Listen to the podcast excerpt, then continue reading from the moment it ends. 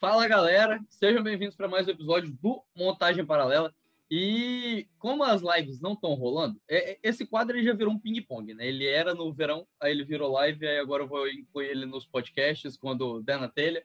É, mas é um, um, um, podcast que a gente já estava prometendo há muito tempo, que é o, o, podcast naquele formatinho da live sobre Deus Shyamalan, né? Que, que inclusive já está gravando um novo filme. Quando, eu, quando a gente combinou, ele tinha, tinha acabado de sair Old, e aí a gente falou, não, vou assistir Old e a gente faz demorou tanto que ele já vai lançar o outro filme dele com o Dave Bautista e quase que não, não, não sai. Mas vai sair antes disso. É, e aí o convidado é o Vinícius, né? Ele participou da live do Clint, foi ali que a gente combinou. Então, pode se apresentar. Bom, gente, boa tarde, boa noite, bom dia. Eu sou o Vinícius Machado, jornalista, crítico de cinema também.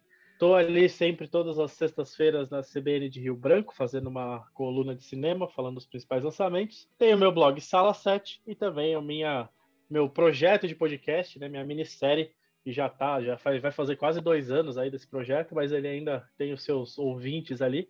Uma minissérie de sete episódios ali que chama o Plano Detalhe. E aí é isso. Pode me acompanhar ali pelo Twitter e também pelo Letterboxd. E falar, né, desse. reforçar a fé aqui falar da nossa Exato. religião chamada M. Night Shyamalan, né? A gente falar um pouco do, desse monstro sagrado aí, que é um dos maiores diretores do século, para mim, pelo menos, porque eu acho que ele sou muito fã, fã assumido do cara. Eu acho que eu também concordo. E, eu gosto porque é um diretor que eu, que, que eu quase acompanhei, sabe? Tipo, é claro, ah, esse sentido eu tinha cinco Sim. anos, eu não assisti com cinco anos mas pelo menos uma parte considerável da carreira a gente acompanhou ela meio que ao vivo, né? Não é um, a gente não precisa ir lá tão atrás para ver a carreira dele. Ele é, é, é, um diretor do nosso tempo, né? Ele ainda está produzindo, então é uma parada muito legal. Eu acho que eu só não assisti os dois primeiros filmes dele, o Olhos Abertos, eu nunca vi, porque eu não achei em nenhum serviço de streaming para assistir. E, e no Torrent também, bem difícil. E o Praying with Anger, que eu também não, não assisti. São os dois primeiros filmes dele, mas depois de ser sentido, eu assisti tudo. Só não assisti a série da Apple também, a, a Servant, não, não, não, não tenho conhecimento, mas estou curioso para assistir. Fiquei. Até porque eu, eu fui fuçar e eu vi que ela tem episódios de 30 minutos. E aí eu gostei. Porque série de suspense com episódio de 30 minutos é tudo que eu precisava. É, eu não assisti também a série. até estava revendo esses dias algumas coisas sobre a série. E eu vi que a Júlia do Cornô também ela faz, ela dirige. Ela dirigiu alguns episódios, episódios, né? Episódios. E eu achei muito interessante, isso me deixou ainda mais intrigado pela, pela, pela série. Talvez eu assista mais para frente. Aí eu acho que é uma. Eu acabei. Quando ele lançou, eu acabei abando, falando, ah, não vou assistir, não sou muito de série, né? E aí logo em seguida eu desisti, mas aí eu quero ver se eu consigo ver. Assim, eu sei que dá na terceira temporada já. É. Se eu crio coragem para assistir. E, e dele, realmente, eu não assisti os dois primeiros filmes, ou esses que você citou, também não assisti. Também nunca, nunca, nunca tive muito empenho em procurar também. Mas, eu, fato, eu tentei, é um filme... eu tentei nessa maratona que eu fiz, pequena Sim. maratona que eu fiz, mas eu não, não achei os filmes. É, um dia, talvez, achemos. É, é, eu nunca tive, assim, também muito, muita insistência em procurar. Eu sei que eles existem, mas também nunca fui atrás. E e é verdade, a gente acompanhou toda a trajetória dele ali, né, quando ele estourou, né? Pô, sexto sentido, por mais que assim, a gente tem, tinha cinco anos na época, acho que eu tinha sete por aí. É, cara, sei lá, até pelo menos os meus 10, 11 anos ali, ou até um pouco menos, a gente sabia do que se tratava o sexto sentido, né? Eu lembro que Sim. passava constantemente na TV, no SBT, ali passava sempre, e sempre era muito intrigante assistir, assistir com meus pais, Mas... ou alguma coisa assim. Mas e era muito foi? bizarro. Meu primeiro contato com o sexto sentido foi em como se fosse a primeira vez. Que sexto sentido é um elemento importantíssimo da trama. Porque tem Sim. o rolê de dar o spoiler e, e tal. É, é, uma parte muito importante do filme. E é verdade. acho que a primeira vez que eu me lembro de ter ouvido alguém falar de sexto sentido foi como se fosse a primeira vez. É, talvez Caramba, eu, não, é... é possível que eu já tenha visto, ah, vai passar no SBT e tal, mas assim, a primeira memória que eu tenho de alguma coisa relacionada a sexto sentido é como se fosse a primeira vez. É, eu lembro, eu lembro muito que uh, quando eu assisti o Sexto Sentido, eu acho que eu assisti com meu pai, e foi numa dessas vezes que passou no SBT, assim. É, e eu lembro que todo mundo comentava, né, na família, falava, ah, não sei o quê. E eu, É, eu, eu, sempre gostei de filme de terror, mas eu morria de medo de o sexto sentido, porque para mim a cena em que a, a menina é, tá vomitando dentro da barraca ali, aquela cena e cena e toda aquela sequência, né, da, da barraca, a sequência do menino que ele vai mostrar onde o, o pai dele guarda a arma e tudo mais. Cara, aquelas duas, três cenas ali me deixam muito impactado, me deixaram na época muito impactados e marcou para mim, né? Tanto que eu nem entendia direito por que esse rebuliço todo pelo final e aí logo mais para frente com os 14, 13, 14 anos aí eu já fui mais fui entender. E aí logo em seguida veio a Vila, né, cara? E aí eu lembro que eu tinha uns 11 anos, 12 anos, na verdade, por aí, acho que uns 12 anos. Logo veio a Vila é, e todo mundo queria assistir porque foi justamente na época que o Chamado também estava sendo lançado. Ah, tudo ali tudo na mesma época ali 2003 2004 e aí é, era era a onda do momento né ver filme de terror Sim. ver o chamado ver o grito e aí emendaram com a Vila que é ridiculamente mal divulgado, mal vendido como um filme de terror, e aí as pessoas foram se decepcionando e tudo mais, que é bizarro. As pessoas falam, nossa, não é terror, isso não é um filme de terror. É óbvio que não é um filme de terror, mas ele foi vendido como um filme claramente de horror ali, né? Bizarro. Adoro a Vila, inclusive. Vamos, provavelmente vamos falar mais sobre eles. Gosto muito. Falaremos. Mas, muito. mas é, eu também eu tenho uma, com certo sentido, acho que eu tenho uma relação até bem parecida, porque eu lembro, eu sei que eu assisti esse filme antes, mas eu não lembro de ter assistido. Só que quando eu lembro de, de ter assistido, finalmente, eu sei que eu já sabia o final, sabe? Tipo, eu não lembro a primeira vez que eu vi, ela não me marcou por algum motivo, mas eu, eu já sabia o final. Então, quando eu vi a vez que realmente me marcou, eu tive um pouco daquela sensação de caralho, eu, eu vi as peças se encaixando, eu falei, cara, que, que gênio.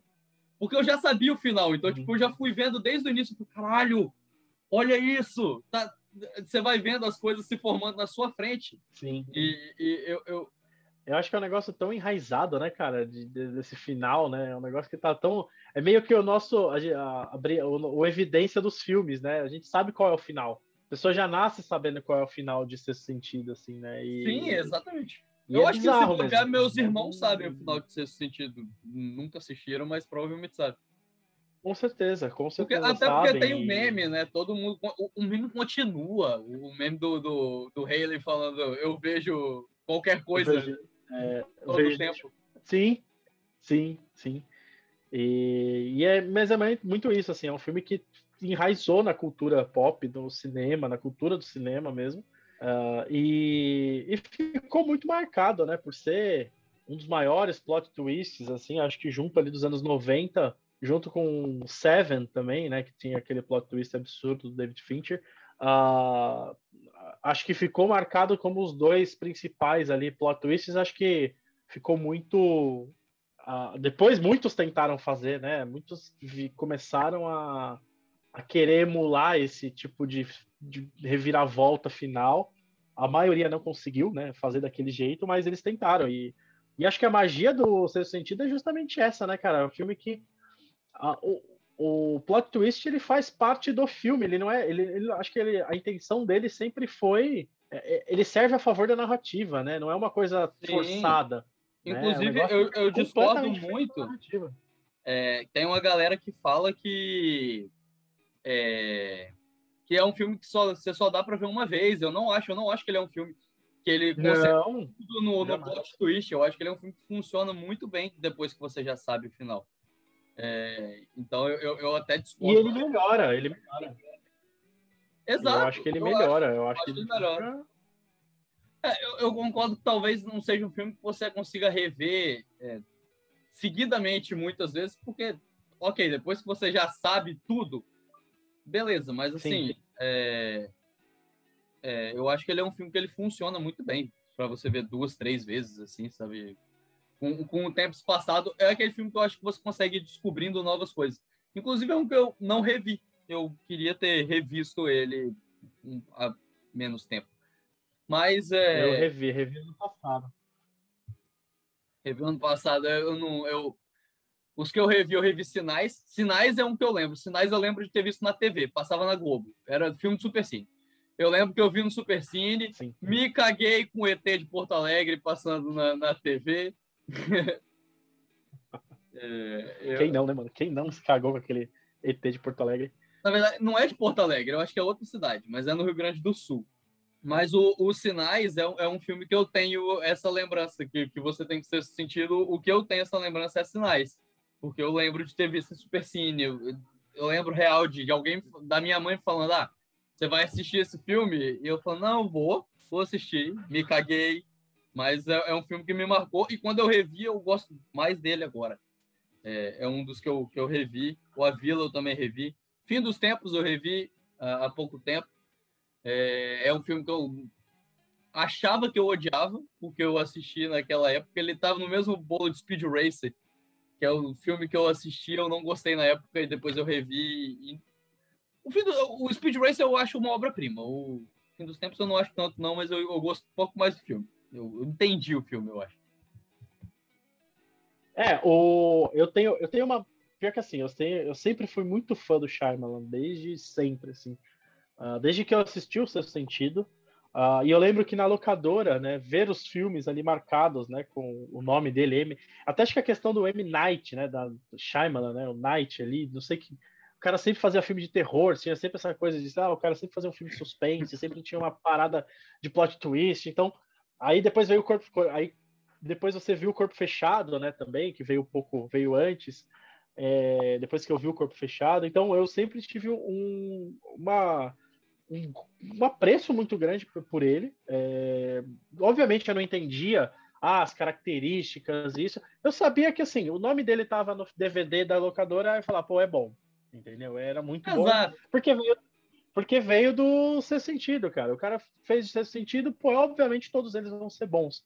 E, cara, eu assisti, e acho que o Sinais, é, Sinais e a Vila são dois que eu não consigo definir entre eles quais, quais são os meus favoritos, assim, qual deles é o meu favorito, porque eu acho que Sinais é, pode soar exagerado, pode ter um, um, certa dose de exagero aqui, mas eu acho que Sinais é um dos filmes que melhor tem uma estrutura de roteiro e consegue unir isso à direção é, do cinema, assim, cara. Eu acho que é muito clara a intenção dele e como ele cria toda a estrutura ali para mostrar o que ele quer sobre aquela questão de retomar a fé, de você. Cara, o cara cria um filme de ET com alienígenas para fazer um padre retomar a sua fé, cara. É...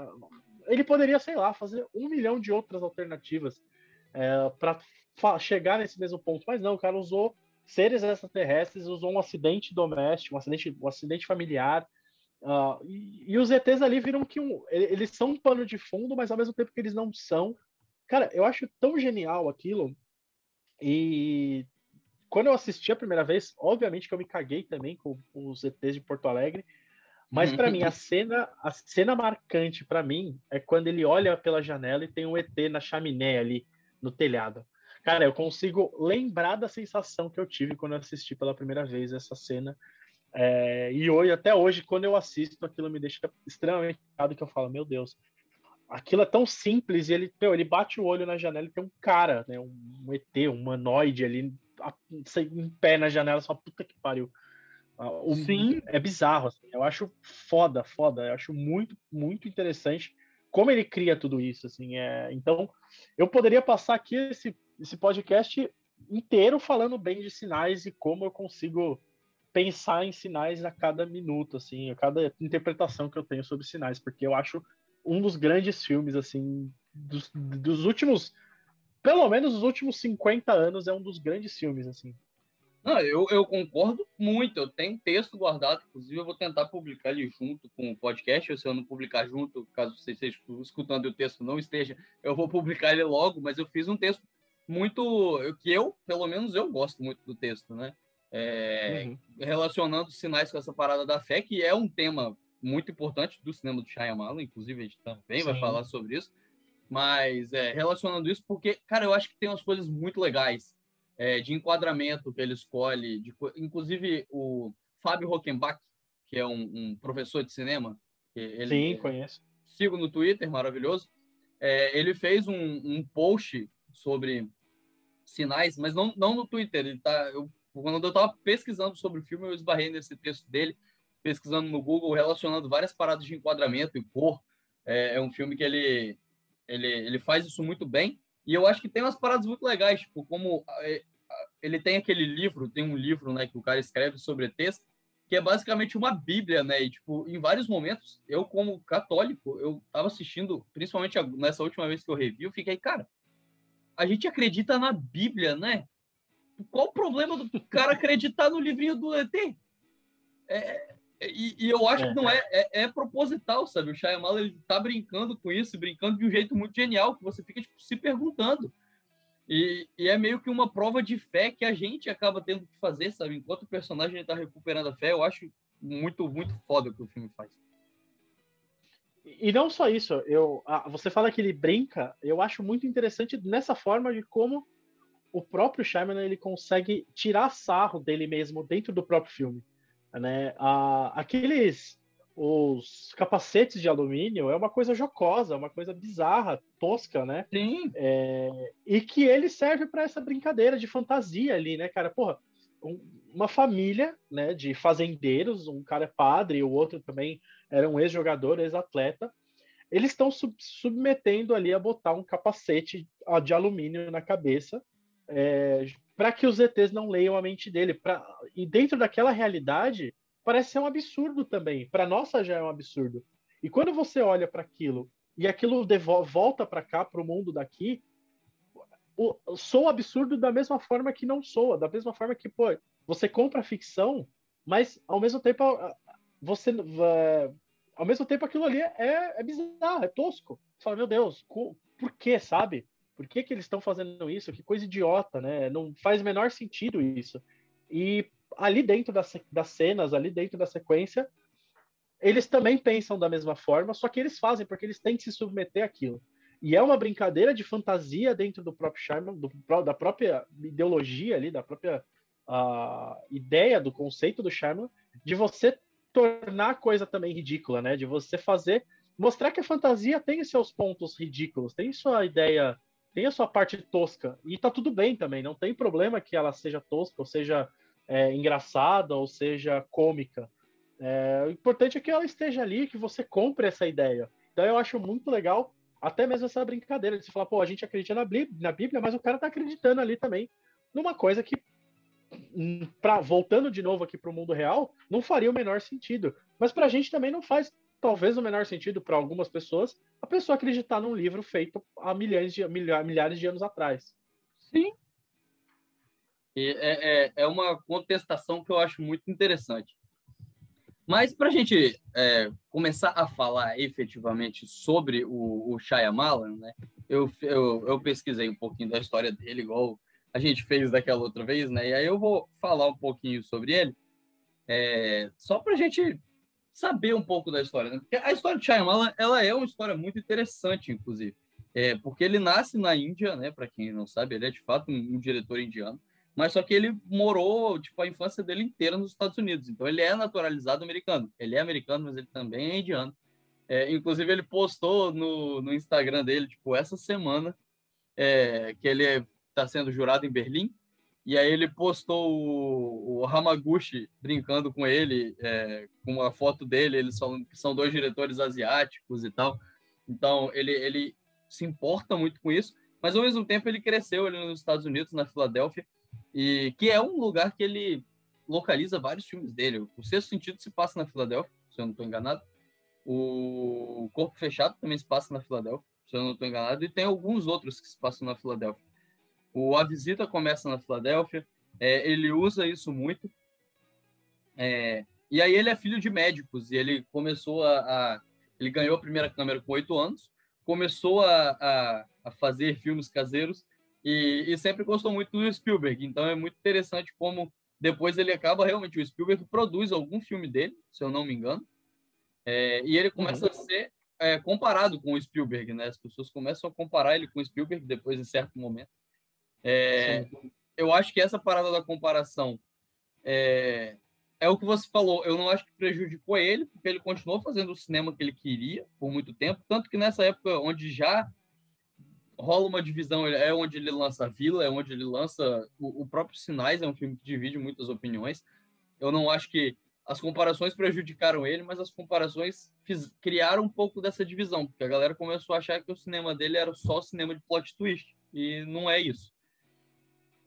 Mas, mas eu acho que, que essa parada de como as pessoas pegaram o Shyamalan e colocaram ele numa espécie de pedestal deu uma, uma prejudicada nele. O, uma curiosidade é que o nome do meio dele, na real, é Neliato, é, mas seria um nome muito difícil para os americanos. Os americanos nem, nem leem legenda, né? Quanto mais falando Neliato. Então ele trocou para Night. E eu não sei se é proposital ou não, mas é, é, muito interessante a parada que você falou, né? De relacionar o Night com a parada de terror, né? É noite. E, e tem essa, essa parada Sim. sombria. Não sei se ele teve essa ideia quando ele, ele decidiu trocar o nome. Mas... Até o M, até o M mesmo, né? O Manoj, né? Que não é, ele, ele exclui o, o, o nome dele, ele só usa o sobrenome, né?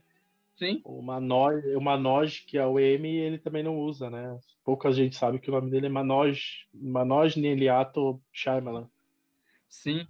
É, e aí ele, ele, ele tem esse processo. E aí ele fez esses dois filmes, né? Ele, são filmes muito baratos, que fizeram ali o seu sucesso no circuito independente, os dois filmes que a gente falou que a gente não assistiu.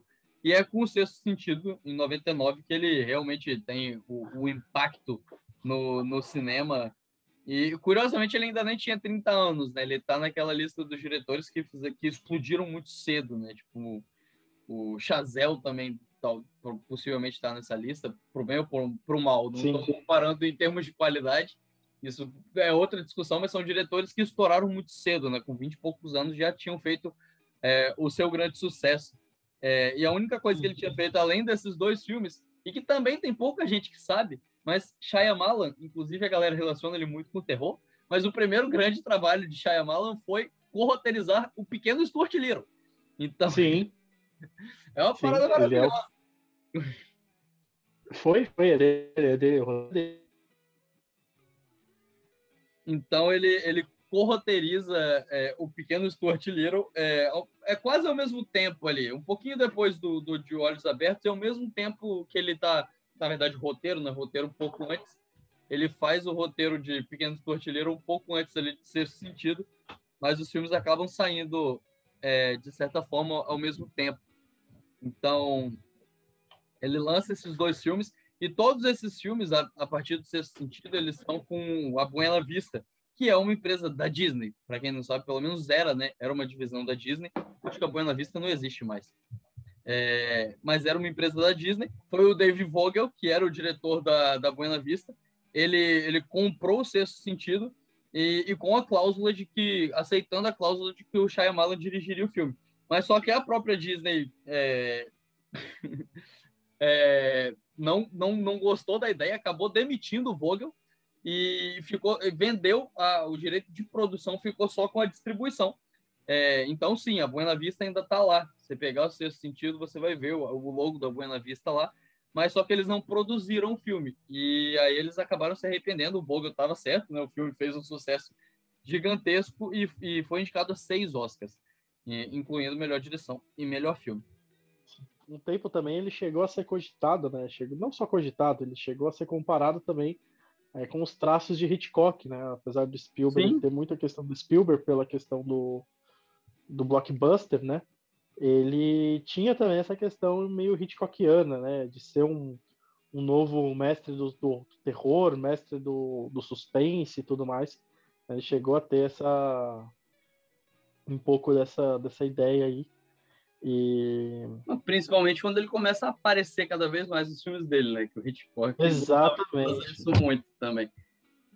Exatamente, tem a mesma coisa, a mesma coisa que ele quando ele começa ele, ele sempre aparece, né? Ele, tem, ele, ele começou a aparecer e começaram a falar, né? Pô, ele tem uma, um traço ali de Hitchcock. Ele até tem entrevistas até que ele comenta que ele tem essa intenção, né? De ou pelo menos seguir esses passos, ele Sim. tem uma inspiração ali. E, e eu acho que também depois ele acaba se desprendendo disso, né? Muita gente ainda tenta comparar ele com o Hitchcock e tudo mais, mas eu acho que ele tem, ele se desprende muito depois e vira né, o próprio o próprio Shyamalan, né? ele não é um cara que não vejo tantas inspirações assim tão claras como muita gente encontra. Sim, sim. É, eu, eu também acho, eu acho que é, é muito uma parada, mas a, a imprensa, a, a, não sei se eu posso falar exatamente a imprensa, assim, mas essa galera que recepciona sempre foi. Eu, eu não sei exatamente o motivo, mas eu acho que eles sempre foram muito duros com o Shyamalan, sabe? Tanto nessa parada da expectativa de esperar que todos os filmes dele tivessem. que tem um, um grande plot twist, se eles não tivessem, automaticamente os filmes eram horrorosos. É, que foi o que aconteceu com a recepção de Sinais e A Dama na Água também, a Vila, inclusive. Mas. É, e também essa parada da identidade. Eu acho que ele não demora. Eu, eu concordo que tem um pouco ali de Hitchcock, um pouco de Spielberg, e que sempre vai ter. É, foram as inspirações do cara, ele não tem como abandonar isso completamente. Mas eu acho que ele não, não é um diretor que demora muito para dominar o que ele. A, a mostrar que ele tem uma identidade. Então, eu acho um pouco injusto, sabe? A comparação ser tão forte, assim, tão. Não, eu acho, eu acho também que. É, é, é o que você falou, ele tem essa questão Uh, ele abraça completamente o estilo dele, né? E ele sempre foi muito regular nesse sentido. Uh, desde o começo ele tem essa questão do acreditar, do crer e da Sim. fantasia fazer parte. E o que eu gosto muito, por exemplo, do Shyamalan é que, ao contrário, por exemplo, do que a gente tem hoje, de essa ideia de super-heróis no mundo real, né? Ele faz ao contrário, né? Ele faz o mundo real dentro da fantasia. Né? Sim quando não é como se fosse, por exemplo, a, o Batman, o Cavaleiro das Trevas, por exemplo, o Batman do Nolan, que ele sufoca a fantasia em prol do, do mundo real, né?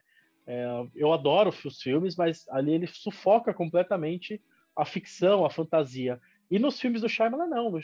O Shyamalan, ele busca, basicamente, unir a fantasia ao mundo real. Existe o mundo real, mas nesse mundo real, claramente tem uma fantasia. E a questão, por exemplo, da Dama na Água, que é um dos filmes que mais define a filmografia dele, que é trazer né, uma, uma um ser, uh, um ser ali fantástico uh, de, para dentro de um condomínio, né, um mundo de um, um condomínio ali, de um prédio, enfim. Uh, e a partir dali, né, essa fantasia ele desenvolve todas as questões que ele tem part... é, dentro de todas as outras, né? Todos os outros conceitos dele, que vão desde uh, amadurecimento, trauma familiar, trau... questões de trauma, uh, situações que geram, que geram né, esse, uh, situações traumáticas, né? E a partir disso, e isso até acho engraçado, porque ele mantém o mesmo padrão.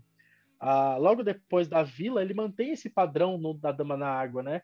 Porque antes ali você existia uma cidade inteira, né, uma comunidade inteira de uma vila, e ali você, e aí quando ele chega na Dama da Água, ele basicamente ele reduz o seu conceito é, para fazer um prédio. Sobre... Para um prédio, exatamente. Ele reduz esse conceito de que antes era uma vila, agora é, uma, é um prédio que funciona somente ali dentro dele.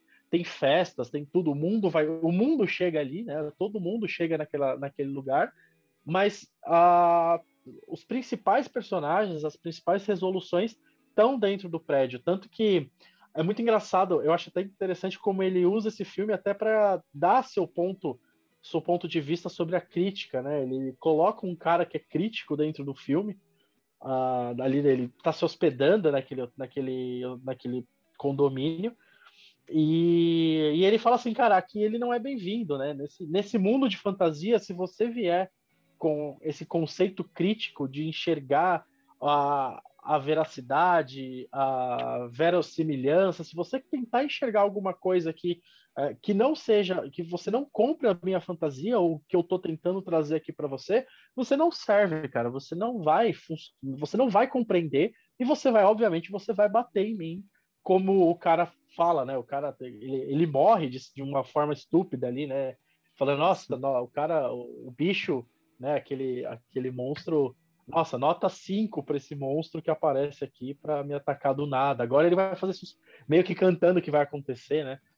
Sim. Então ele consegue, ele consegue justamente até colocar o ponto de vista dele, a crítica que ele tem sobre a crítica especializada, uh, dentro da própria narrativa e falar, oh, cara, se você não comprar o que eu tô querendo trazer, uh, se você não quer, se você não quer ouvir a minha história aqui, e não entender o que eu tô querendo fazer aqui, cara, desculpa, não é para você esse filme, não é para você uh, esse tipo de cinema. E ele mantém isso até o final, até, até os últimos filmes dele, né? Você tem que comprar o que tá no filme. Você não tem que falar, nossa, não, como assim o cara. Ah, um vento tá matando alguém, né? Apesar de eu acho que O Fim dos Tempos é um filme. É, não acho que é o melhor dele, mas é um filme bem. É um dos filmes mais surtados dele, assim, né? Um dos filmes mais característicos.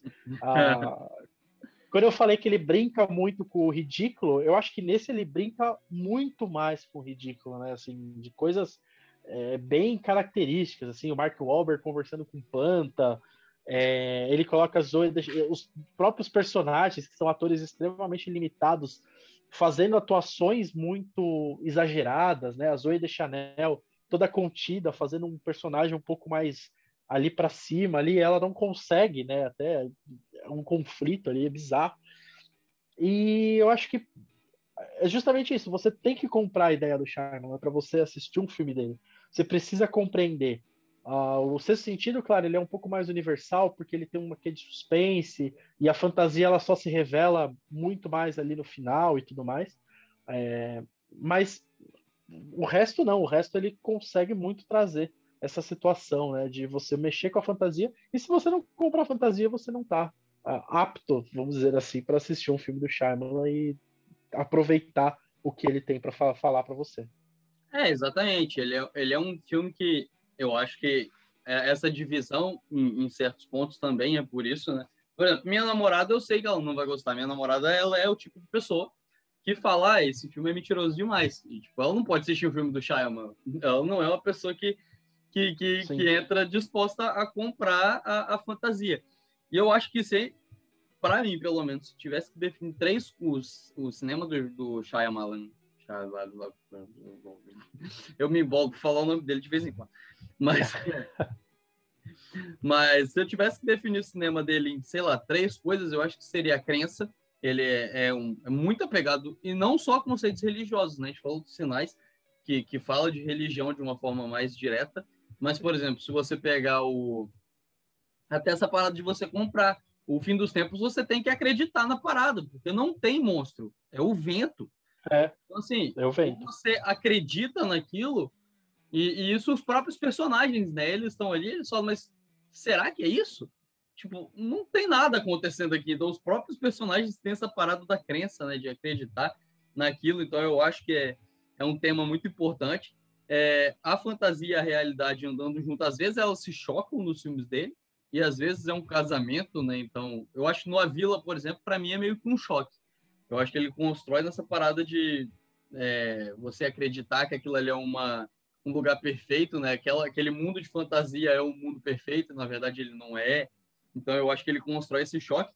E uma outra característica, e que de certa forma eu acho que você até já falou, é de como em quase todos os filmes dele são pessoas comuns que, que caem em umas paradas meio extraordinárias, né? O, o sexto sentido.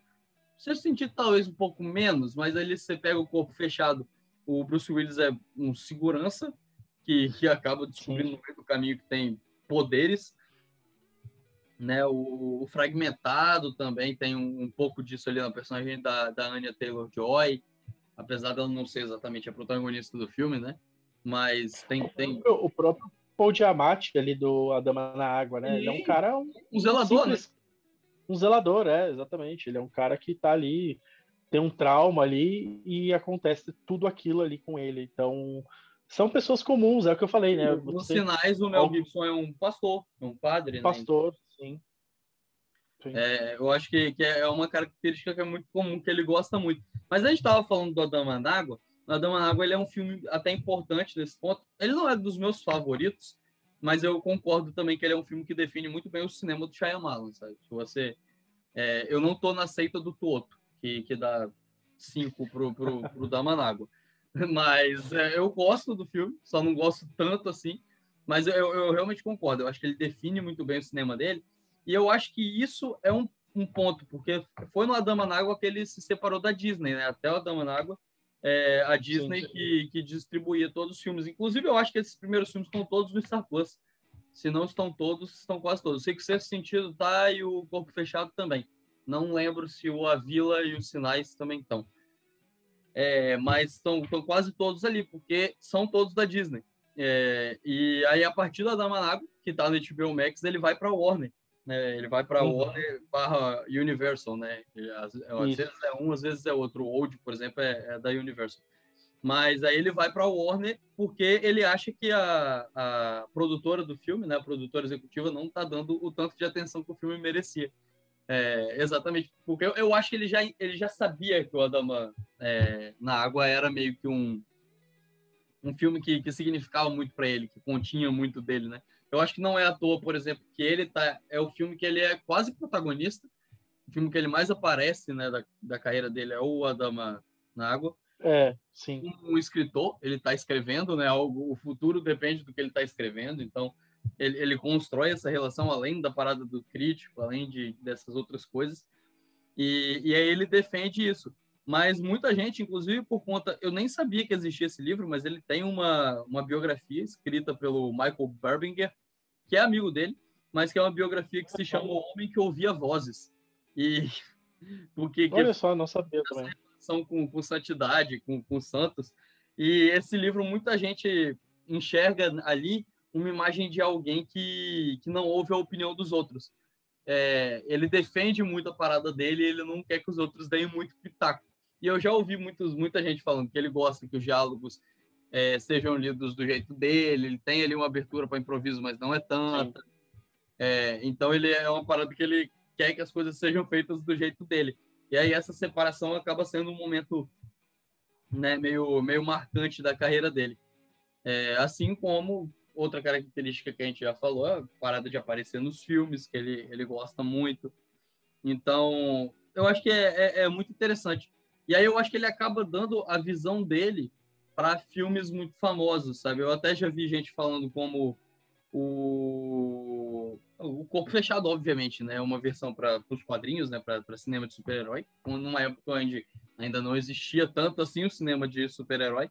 Mas se você pegar o Fragmentado, por exemplo, tem muita coisa de suspense. O Dama na Água falam que é muito a visão dele sobre livros de fantasia, tipo O Senhor dos Anéis da Vida, e que, de certa forma, faz muito sentido. Ele cria uma sociedade do anel ali dentro, se você parar para pensar. É, sim, sim. Ele coloca cada personagem no seu lugar e quando ele vai falando, de fato, ele tem né, os arquétipos todos direitinho. Então, é, eu acho que é um pouco dele brincando com isso. Só que ele sempre coloca no, no mundinho dele.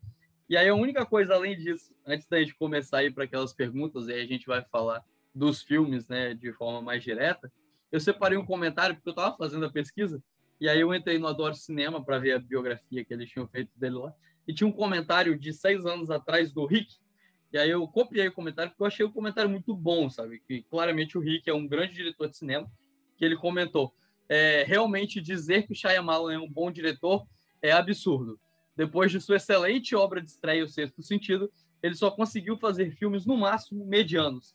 É melhor ele estudar mais sobre cinema antes de levar sua carreira adiante. Assim, ele não vai mais cometer atrocidades como A Dama na Água, Fim dos Tempos e etc. É, com certeza o Rick ele tá fazendo muito sucesso em Hollywood, né? Ele é Num... Com certeza. Mas com certeza é um, cara, é um cara que entende muito de cinema. Com certeza ele deve estar tá Hoje ele é, ele é mestre em, em mestre na sétima arte, deve dar aula na universidade, alguma universidade por aí. Com certeza. É, e, e, com certeza ele deve, o Shyamalan deve ter tido um problema sério para dormir depois que ele leu isso. E não à é. toa ele deve estar tá fazendo, tentou melhorar ao máximo, né, o seu, a sua filmografia.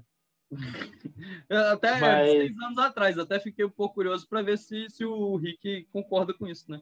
Se Será que ele gostou ali de Old? Não sei. Gostei pois é, pois é. A resposta e, do é que existe realmente, né, uma, uma, uma ala aí, né? O senhor tem um crítico de cinema aí que eu não vou falar o nome dele para não fazer vou falar, propaganda. Vou falar, vou falar. um, um certo, eu não vou falar, não vou falar, mas as pessoas sabem quem são, quem é o cara. Que tem uma certa resistência, né, ao Shyamalan. É, é só para as pessoas saberem assim, é, é, esse cara ele não gosta de dublagem? Não gosta de dublagem e ele rima com linhaça. É, acho que agora, é, com certeza. Exatamente, esse cara aí mesmo, né? E ele, por muito tempo, muito tempo não, até dois, três meses atrás, ele tava falando mal do Shyamalan, ele acha que aceita de Shyamalan e tudo mais. E eu acho que assim, eu acho que tudo bem, a, a, eu entendo até quem não consegue gostar do Shyamalan, foi o que eu falei, você precisa realmente comprar a fantasia dele, as ideias dele. É, mas a resistência por, pelos filmes dele acaba que vira uma perseguição é, sem muito sentido, porque é um cara que, pô, é um cara que ele, no meio de tanta, tantos filmes assim, é, requentados, cheio de fórmulas, que a gente tem visto hoje uma falta, uma certa falta de criatividade em Hollywood e tudo mais. Cara, o Shyamalan, pelo menos desde, desde o seu primeiro, do seu primeiro filme, é um cara que traz um pouco de originalidade ali para o que ele está fazendo.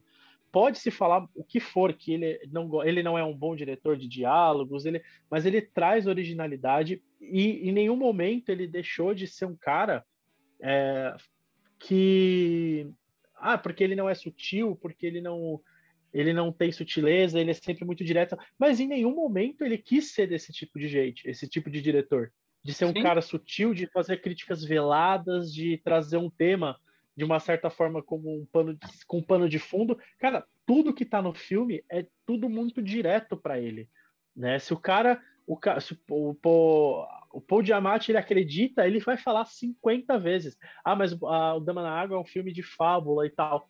Ele fala isso não sei quantas vezes dentro do filme. É uma fábula, é, uma, é um conto, um, é contar história, como você conta uma história. Ele literalmente é um cara, é, um, é o que você falou, ele é um, diretor, é um escritor ali fazendo anotações ali, cara, contando uma história e que e, ao, e ele precisa ouvir a história dos outros ali, né, para continuar, né? Uh, chega a ser uma coisa grotesca, eu acho até, é, como eu posso falar, desonesto você falar que, pá, não, o Shyamalan, ele é um cara que é, ele tem todos os defeitos dele, mas você criticar ele por algo que ele nunca procurou ser, né? Você pode falar, ah, não, ele, ele é tudo muito direto, ele é muito isso, ele é muito aquilo, ele tem as suas características que não me agradam, né? No caso do, do, do, do crítico lá. Mas você falar que não, a pessoa que gosta do filme não tá não entende nada ou não compra, cara, é simplesmente a questão de você comprar a ideia do filme, você gostar daquilo ali. Uh, e eu consigo, por exemplo, até usar como referência um filme que até mesmo os fãs não gostaram tanto, que é o Vidro, né? Eu, que... eu tô nessa lista. Uh, você não gostou do Vidro também? Não, não sou muito fã de Vidro, não. Mas eu, Cara... eu não revi Vidro. Eu acho que talvez se eu rever, agora que eu fiz essa maratona do, do Shyamalan, talvez é, talvez eu goste um pouco mais do filme, porque eu entendo um pouco dessa parada do anticlímax, mas quando eu vi esse filme no cinema, eu saí puto. Mas eu acho que tem muita parte da expectativa, porque a, a galera está tirando o encerramento de uma trilogia, querendo ou não, e ele Sim. não segue os caminhos padrões, né? Então. Nem um pouco, nem um pouco. É... E até mesmo, uh... e eu defendo o vidro uh, como conceito dele. Porque o vidro, como que ele constrói a narrativa? A partir da crença. Porque a partir Sim. do momento em que a, a personagem da Sarah Paulson a Sarah Paulson, né, se eu não me engano, ela que é, é. A, a, a Sarah Paulson, ela questiona, ela faz todos eles, os três personagens, se questionarem uh, sobre os poderes deles, eles já não têm mais o poder, né? Eles se perdem ali. Então, o, o personagem do Bruce Willis, quando eles, o, a mulher fala, você nunca foi forte, você nunca foi é, esse, essa resistência toda, você nunca foi essa força sobre-humana, ele não consegue nem entortar um portão né? Ele começa a perder a fé nele mesmo.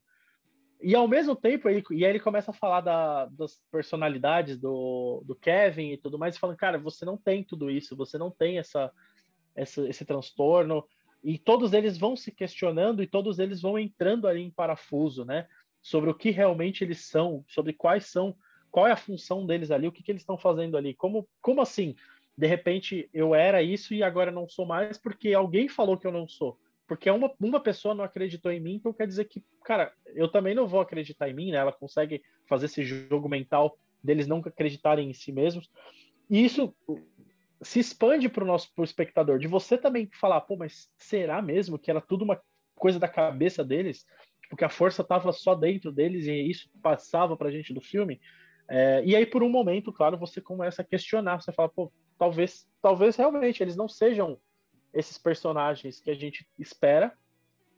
E quando volta, né, as coisas voltam ali ao normal e eles realmente têm aquelas forças, têm aquela força e tudo mais. Aí, obviamente, aí tem o anticlímax que o Shyamalan Acho que acho que é até interessante, porque uh, eu falei até na nossa live de melhores filmes de como o Shyamalan, ele muita gente conhece ele como um cara de clímax, de plot twists, e os últimos filmes dele, pelo menos os cinco, seis últimos filmes dele, são completamente desprovidos de clímax, assim, são filmes que não têm a menor intenção de você de chocar ou de dar esse choque de é de chocar mesmo no final não tem um plot twist, não tem um clímax de batalha final, né? Como o próprio vidro prometeu. É justamente o mundo real, cara. O mundo real não é esse clímax. O mundo real não tem essa reviravolta. O mundo real é aquilo que acontece e acabou. Acabou ali, acabou ali. Não tem mais para onde você ir. E, e eu acho que até nesse conceito dele de você trazer a fantasia para dentro da realidade, mas a realidade ainda é gritar muito alto em alguns momentos, sem perder esse tato da fantasia, acaba sendo uma coisa muito importante para a filmografia dele, assim, de você falar, pô, beleza, a fantasia tá ali, mas cara, as questões do mundo real ainda estão ali também, né? De desde a questão corpora de corporação, de grandes empresas e tudo mais, você acaba é, caindo, né? Você acaba voltando para o mundo real, mesmo depois dos créditos. Você acaba, acaba o filme, você tá de volta para o mundo real. Ele não quer que você permaneça na fantasia. Fantasia acabou ali, onde ele quer, onde ele justamente ele estabelece esse limite. E a partir dali você volta para si e fala, bom, agora acabou o filme e é isso aí, a realidade agora está aqui, que é a realidade que eu vi ali no final do filme, né? Que a, o próprio vidro mostra, né? As redes sociais bombando aquilo ali e tudo mais, né? Você fala, pô, beleza, não, não tem o clímax, porque a vida continua, segue o jogo. E eu acho isso genial, assim, eu acho uma das coisas mais geniais da, do conceito dele, assim. Eu sei que pode soar exagerado, mas eu realmente não, acho é. muito bom. Não, você realmente me convenceu que eu tenho que rever vidro. eu não, e eu nunca revi vidro, cara, por incrível que pareça. Eu assisti uma vez só. É, mas então, eu acho eu que o vidro, eu saí ele... apaixonado. Eu acho que o vidro ele acaba esperando essa parada do clima, não pela reviravolta, porque por exemplo não é um filme que eu esperava uma reviravolta, né? Ele é um filme, mas é um filme que esperava-se um clímax como, como finalização de trilogia. E aí Uma vai... batalha final, pelo menos, né? Um embate, né? Ele, ele, ele, tanto que ele, ele flerta com essa ideia, né? De tipo, putz, a gente vai lá para o centro da cidade, né? A gente vai, a gente vai para o centro da cidade porque o, o, o personagem do Samuel Jackson quer isso, né? Ele quer essa batalha final. E eu acho que ele usa o próprio Samuel Jackson como o próprio público, né?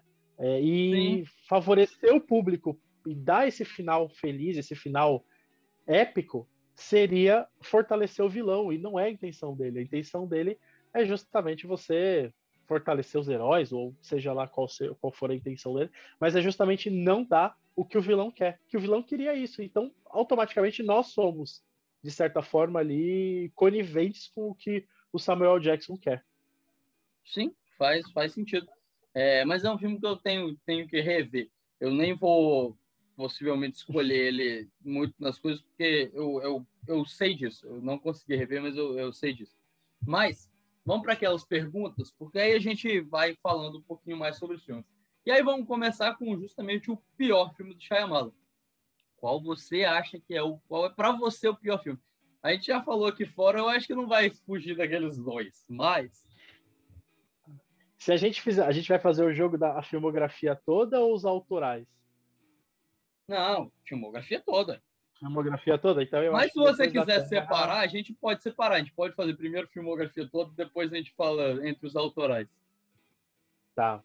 Bom, para mim, eu acho que Depois da Terra é o mais fraco. Assim. É o mais superficial, pelo menos. Mas é, que... a pergunta que eu te faço é: você acha o Avatar autoral, porque ele defende até hoje que ele que vendeu a ideia para o estúdio. Depois ele teve muito dessa ideia picotada, né? Porque era para ser uma trilogia, o filme, o primeiro corte tinha três Sim. horas e tanto, é, e, e, tudo mais, mas teoricamente não é autoral porque é uma adaptação, mas aí nesse ponto o Old também é uma adaptação.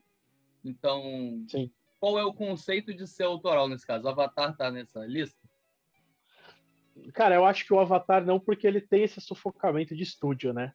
Ah, era um filme muito grande, a expectativa também, né? Era um filme baseado no anime ali na, na série, né? E acho que eu acho que não entra como autoral uh, na teoria.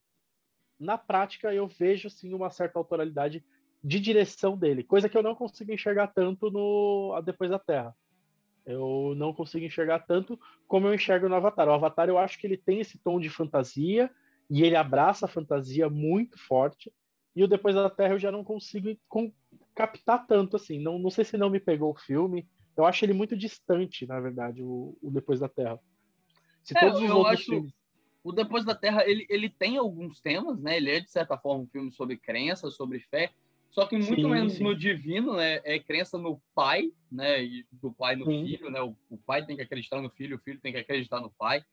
Tem aquele jogo do distanciamento e tal.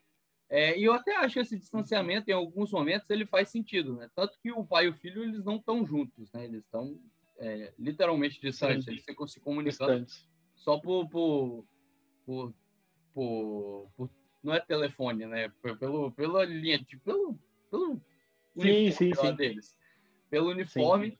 E, e, depois tem um momento meio de telepatia, né? Uma parada meio. É, e aí eu acho. Uma, uma ligação deles, né? A ligação familiar e tudo mais, que é uma coisa do tema do, do próprio do próprio Shyamalan. Mas é, ainda assim, eu acho que é um filme que ele se distancia muito do público. É, não sei dizer.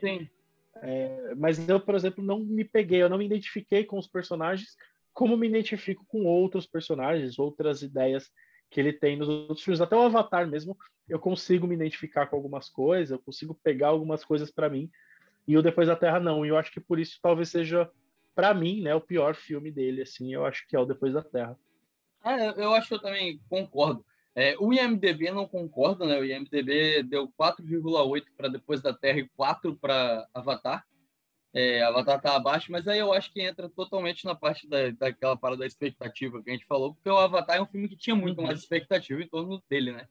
É uma adaptação Sim. de um, um, anime muito famoso, que estava muito famoso na época, né? Era muito estourado, todo mundo queria ver o que, que seria essa versão, e enquanto depois da Terra, é, nem tanto, né? ainda mais porque as pessoas já estavam decepcionadas por conta do Avatar, o Depois da Terra não foi um filme que gerou muita expectativa é, ele teve um, um, lançamento meio meh, assim, ninguém estava dando muita moral pro filme.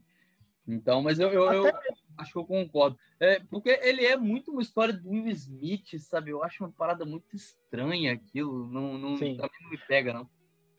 É porque parece que ó, isso eu já acho que tem uma questão do estúdio ele ter aquele a procura da felicidade deu tão certo, né? De é, a procura que, que ele fazia com o filho dele e tudo sim, mais, sim, e, sim. Refazer, e refazer um filme com ele, o filho e tal, tinha, tinha um apelo ali. Mas eu sinto que realmente faltou isso. E eu não acho, por exemplo, que o Avatar, né, o, o último mestre do ar, seja esse ápice também, não. Ele tem uma questão familiar, ele tem, tem uma questão aí de identificação muito forte. Eu também acho que não tem tanto. Né? Mas eu consigo pegar algumas coisas melhor do que o outro. Eu acho até, inclusive, que, como eu falei, o sufocamento de estúdio, toda essa parada de você, do estúdio influenciar muito, eu acho que ele perde até, ele tira um pouco do que é o elemento fantasioso, que poderia ser muito maior, né, nesse corte de três horas, acho que seria muito mais intenso do que o filme realmente é, assim, e acaba também sendo um filme mais frio, né, ele tenta ser um filme mais sério, ele tenta ser um filme, não sei explicar bem ali como ele é, ele não é um anime, né? Ele praticamente ele não é um anime, ele não é uma. Ele não emula o clima que é o, o filme, a série original, né? É, mas ali você vê muito esse focamento. Tipo, tem umas narrações em off que claramente existiam a cena, cortaram a cena e transformaram em narração para diminuir o filme, sabe? É, é, tem uma parada, tem uns momentos que é muito evidente isso. Então eu acho que, que de fato esbarra um pouco nisso. Mas aí eu fiquei curioso. Se a gente, então, autoral, a gente desconta esses dois filmes. Isso. Seria, aí, seria então, teoricamente. E aí, qual seria o seu pior, então? Aí a briga é boa, né? É, você que propôs, eu nem tava pensando. Ah, eu que, propo, eu que propus e aí você tem uma briga boa. Eu arrisco dizer, assim, de cabeça, que eu acho que o pior dele, para mim, é o fragmentado. Arrisco. Mas eu, eu gosto do Fragmentado, mas eu acho que a segunda vez que eu vi, eu gostei bem menos do filme. Eu acho que ele não envelheceu tão bem. O impacto do, do, de ver ele no cinema foi muito legal. Eu lembro de ter visto ele no cinema, ter gostado muito. O James McAvoy fazendo várias personalidades é muito legal. Mas eu acho que ele é, é um filme é que ele envelhece. Ele não. Na segunda vez que eu vi, eu já gostei bem menos, sabe? Ele não é aquele filme que ficou tanto em mim. Então eu até. É, que... é até... eu acho que seria, acho que seria fragmentado. Eu acho que eu usaria. Acho que assim, o fragmentado ele é muito bom em muita coisa. Né? Ele tem uma James McAvoy muito bom, a Anya Taylor-Joy também está muito bem. Uh, mas depois que você entende que ele serve como um segundo filme de uma trilogia, Sim. eu acho que ele diminui um pouco para mim. Né? Ele não tem. Uh, ele serve como uma ponte. Né? Então, eu consigo entender, por exemplo, o corpo fechado como ponto de partida e eu consigo entender o vidro como o ponto de chegada. O fragmentado ele fica naquele meio termo que para mim não, não ele não se como eu posso dizer? Eu acho que ele se resume a só isso, entendeu? Só um ponto de um ponto de uma ponte entre um e outro. Sim, tem, ah, tem então uns momentos que... de suspense muito legais, mas eu, eu, eu também concordo. Sim, acho que o filme dá uma esvaziada, né? Depois Exatamente. Eu acho que é um filme que ele esvazia. Ele é um filme vazio de alguma forma, né? Porque aí quando você compreende para que serve o fragmentado, aí tudo bem, você consegue usar como uma obra completa e você até consegue encontrar sentido. Mas se você for realmente separar filme por filme, você usa o fragmentado como realmente um, uma preparação de terreno, é, e aí pode, pode se não concordar ou pode se não gostar, mas o vidro, ele é para mim, é muito mais estabelecido do que o próprio fragmentado. Ele tem todos os elementos que o, que o, o fragmentado tentou fazer, ou tenta é, ou não tentou, na verdade. É, e, e, o vidro eu acho que ele consegue chegar nesse ponto final que é o, a intenção dele, partir do corpo fechado e ao chegar onde ele quer no, no vidro e o fragmentado fica nesse meio termo para onde ele não vai para nenhum lado nem outro. É, eu, eu acho que se eu tivesse que puxar pela memória, talvez eu colocasse vidro nessa posição. Mas como eu falei que eu não vou colocar, porque eu, eu sinto que, eu, que se eu rever, minha opinião vai mudar, é, eu acho que, para mim, eu ficaria dividido ali entre Fim dos Tempos e Dama na Água. Gosto dos dois, mas é igual você falou, é uma disputa acirrada, sabe? São filmes que eu gosto, mas que, que talvez sejam filmes que eu. O, o Fim dos Tempos, o que me pega, eu entendo o que, que ele quis fazer, de fletar com o ridículo, mas é, eu, eu não consigo. O Mark Wahlberg, eu acho que se esse filme fosse feito hoje, talvez eu gostasse, porque eu acho que o Mark Wahlberg ele não se leva a sério mais. É, naquela é época, é eu, eu, não acho que o Mark Wahlberg era a melhor escolha pro, pro filme, entendeu? É, é, aquilo ali não, não me desce, não me funciona bem, sabe? É, talvez eu consigo. Hoje eu, eu, eu, também não entenderia melhor o Mark, Wahlberg nesse filme. Eu não morro de amores também pelo fim dos tempos, mas eu não assisto também há muito tempo, né? Não, não revi. Faz muito tempo que eu não assisto, não assisto ele. Então eu não sei se hoje, hoje para mim seria fragmentado. Talvez se eu reassistir o Fim dos Tempos. Eu lembro que eu gostei quando eu assisti a primeira vez de Fim dos Tempos também. Como eu falei, eu sou uma pessoa que eu sou muito suspeito para falar de Shyamalan. Então eu gosto de qualquer coisa que ele me coloca para eu ver ali, eu acabo gostando, mesmo desgostando. E mas eu consigo eu consigo compreender ali a filmografia dele, eu consigo enxergar o que ele quer no fim dos tempos, mas eu também não morro de amores, assim, não é um filme que, nossa, um baita filme, puta de um filme que merece ser visto por todo mundo, não. Acho que ele tem seus problemas, mas eu ainda acho que o Fragmentado destoa um pouco dessa filmografia dele aí. É, ok. É, não. E acho aí... que ninguém esperava o Fragmentado, né? É, exato. Eu acho que o Fragmentado é esse filme meio estranho, porque ele já vem numa época que ele já tinha conseguido meio que dar a volta por cima, né? Porque ele dá essa volta por cima Sim. com visita, é, de certa forma. Só que para a gente dizer que ele deu a volta por cima, tudo bem que ali ele realmente o, o vem depois do depois da Terra, né? Então realmente tivemos uma queda, mas na visita ele realmente volta para esse filme esse cinema autoral dele, faz o que ele quer, e o A Visita é um filme que eu gosto muito, inclusive. Ele tá bem ali em cima da minha lista. Você falou que você não, não reviu ele, mas... Eu não revi. Então. Mas eu, ele... eu assisti o Visita uma vez só e E como eu falei, eu não sei o que aconteceu com esse filme e que eu tenho um buraco gigantesco na minha mente em que eu lembro de algumas cenas. E eu não sei realmente o que aconteceu. Eu preciso realmente assistir. E talvez aconteça até hoje, eu até revejo hoje, porque eu fiquei muito curioso, eu fiquei muito intrigado para rever o filme. É, é um filme que eu, que eu gosto, eu acho que ele realmente dá essa volta uh, por cima. E aí o Fragmentado vem num momento muito bom. E o Fragmentado foi um filme vendido muito bem, sabe? Tipo, porra. Foi, não, isso Os trailers virados do James McAvoy fazendo várias vozes. E você fica, caralho, eu quero ver esse filme, cara. Eu tenho que ver esse filme. Todo mundo decidiu que tinha que ver esse filme. Foi realmente ele conseguindo voltar para ser esse, esse para fazer esse filme que foi muito comentado. Porque o A Visita ele foi um filme que ele ganhou no boca a boca, né? Depois, ele não foi um filme caro, ele é um filme independente, feito com muito pouca grana. O Fragmentado já é um, um pé um pouco mais próximo do blockbuster. E aí eu acho que é. ele.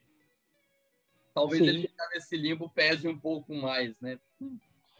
E o, e o próprio Fragmentado ele veio numa época em que o universo do super-herói já estava ali muito construído, né?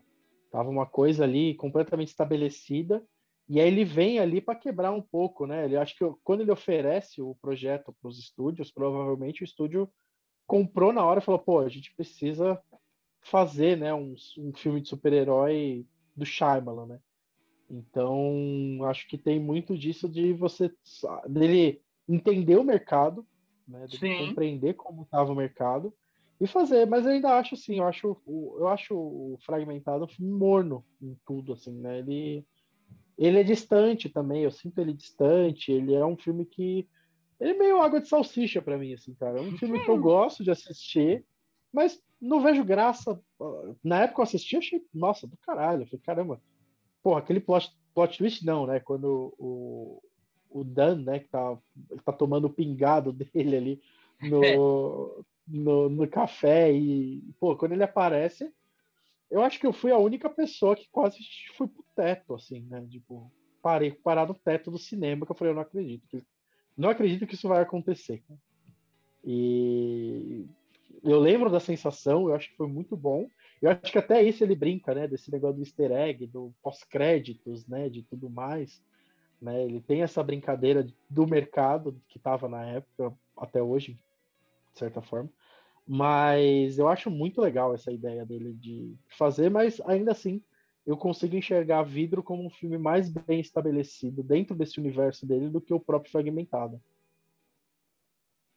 É, eu acho que, que... Bom, mas aí eu falei que a minha, a minha opinião sobre Vidro não conta tanto, então não, aí eu já não vou opinar. não, mas é, eu, eu também não opino sobre a visita, mas pode opinar também, do, é... não tem problema. Não, porque aí eu não sei se eu concordo exatamente por essa parte de não ter revisto o vidro, eu não sei se eu concordo que ele encaixa melhor ou não. Mas é, mas tá, tá plenamente permitido a gente discordar, naturalmente. Então, mas aí a gente vai para o melhor filme, que também é uma escolha difícil. Apesar de que você já filtrou em dois, é... eu já vou falar o meu. O meu é Sinais. Para mim é, é a obra-prima dele, é o, é o, meu filme favorito do Shyamalan é, é Sinais.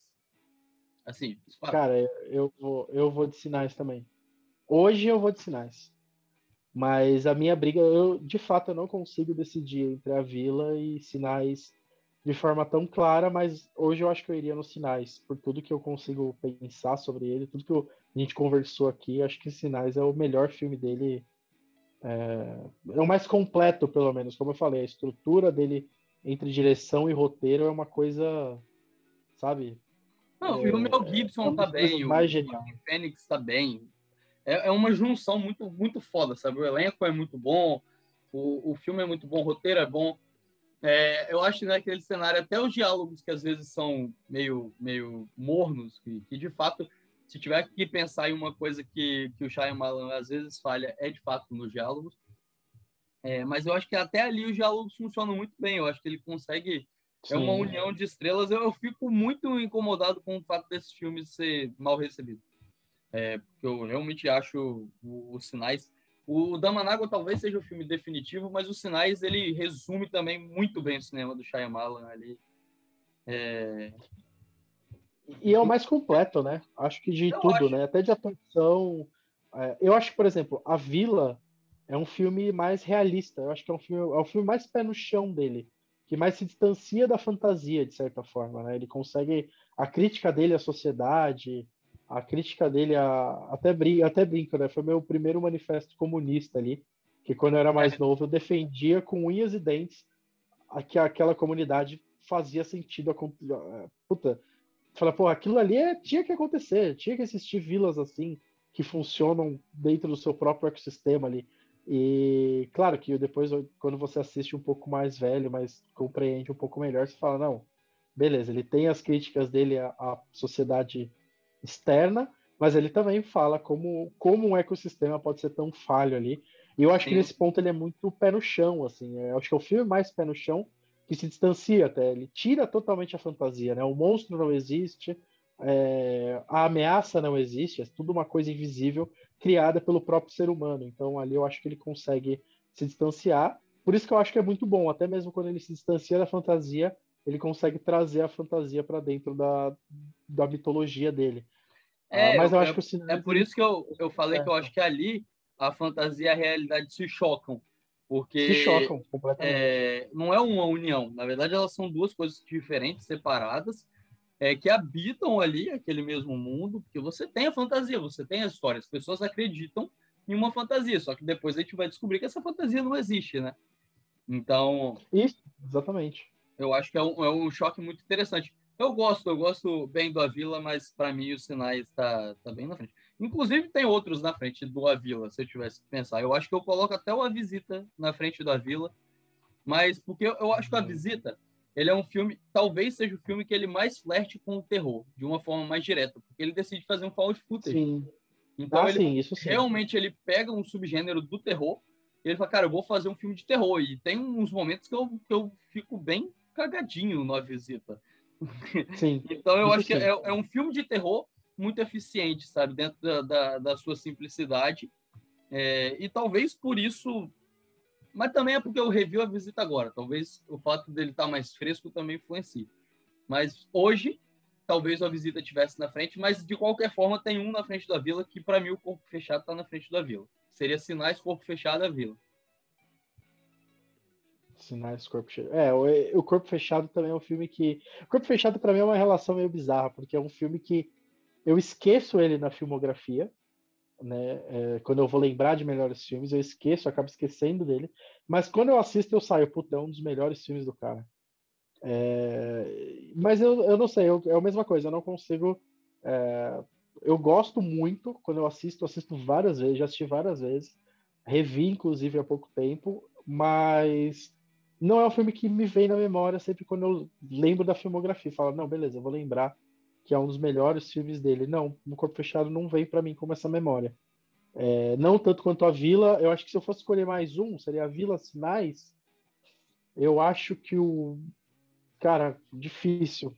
Difícil mesmo pensar em qual seria o meu terceiro. Eu acho que seria o próprio Sexto Sentido, talvez. Eu, eu ia é... te perguntar onde estava o Sexto Sentido nessa lista, porque eu acho curioso que o Sexto Sentido que é um filmaço, não, não, quem está escutando não se engane, pelo amor de Deus, é um filmaço, mas que, por exemplo, na minha lista ele está ali em quarto, quinto, sabe? É, reconheço muito a importância dele para o cinema do Shyamalan e, e a qualidade dele, mas ele está um pouco abaixo para mim. É, eu acho que assim, eu tenho muitos empates nesse, nessa, nesse negócio do Shyamalan. É, não, mas assim, é porque eu, eu, acho curioso que, tipo, você sentido é talvez é, essa parada da memória que você falou, quando fala o nome do Shai, do, do, do Shai, eu vou chamar ele de Shai, para eu não me embolar. Shai. Mas é, eu acho que para muita gente, quando a gente fala o nome dele, o primeiro filme que vem na mente é Sexto Sentido. É, sim, sim. E, e, não necessariamente eu acho que ele é o melhor filme do, do Shyamalan, sabe? Eu acho que os Sinais da Vila, por exemplo, para mim estariam na frente. E, e, e, são filmes que foram mal recebidos, que dividiram muito mais a opinião do que o Sexto Sentido, que para mim estaria ali abaixo, sabe? Eu acho que é uma parada curiosa. É, eu, eu acho que eu colocaria o Sexto Sentido, é, e aí eu acho que eu faria alguns empates ali.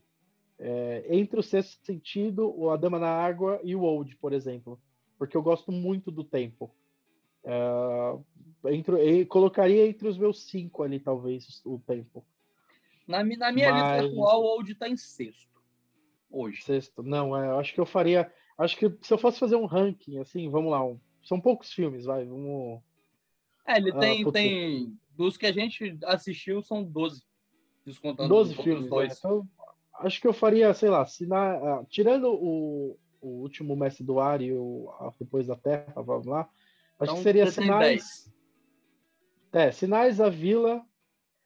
Uh, aí, aí entra a disputa para mim, né? Sexto Sentido, A Dama na Água e Tempo. Acho que esse seria o meu cinco. Ah, ok. Acho que seria isso. Sinais da Vila, o Sexto Sentido, A Dama na Água e Tempo. Seriam os meus cinco, porque eu não me lembro da visita, então eu, eu não, não tenho como classificar ele ali. Mas eu lembro que eu também, quando eu assisti, eu, eu não lembro nem o que eu. Não lembro, cara. Não consigo lembrar. Não sei o que aconteceu com esse filme, cara. Juro pra você. É um bloqueio que eu tenho. E aí, aí logo em sexto ali entraria o vidro. Ele é um filme que às vezes ele não parece um filme do Shyamalan. Quando você assiste, ele parece, porque ele também é um filme sobre fé, sobre você acreditar, de uma forma um pouco diferente.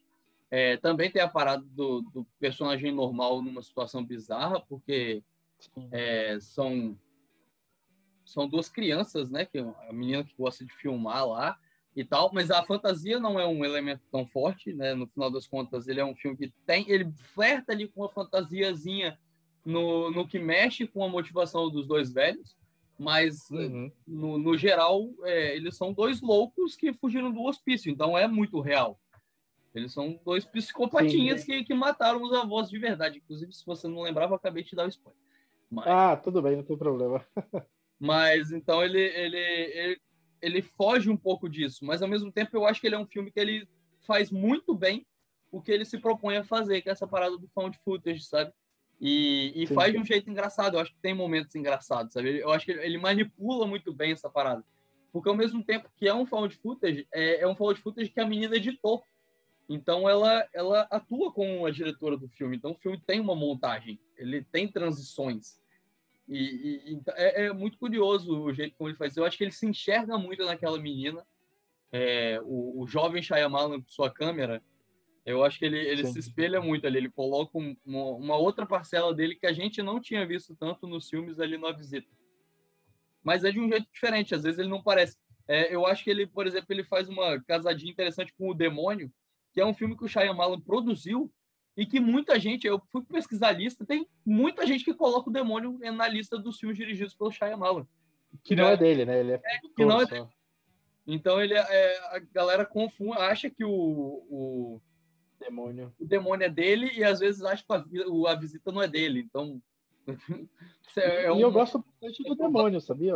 É um filme eu que me agrada bastante. Legal.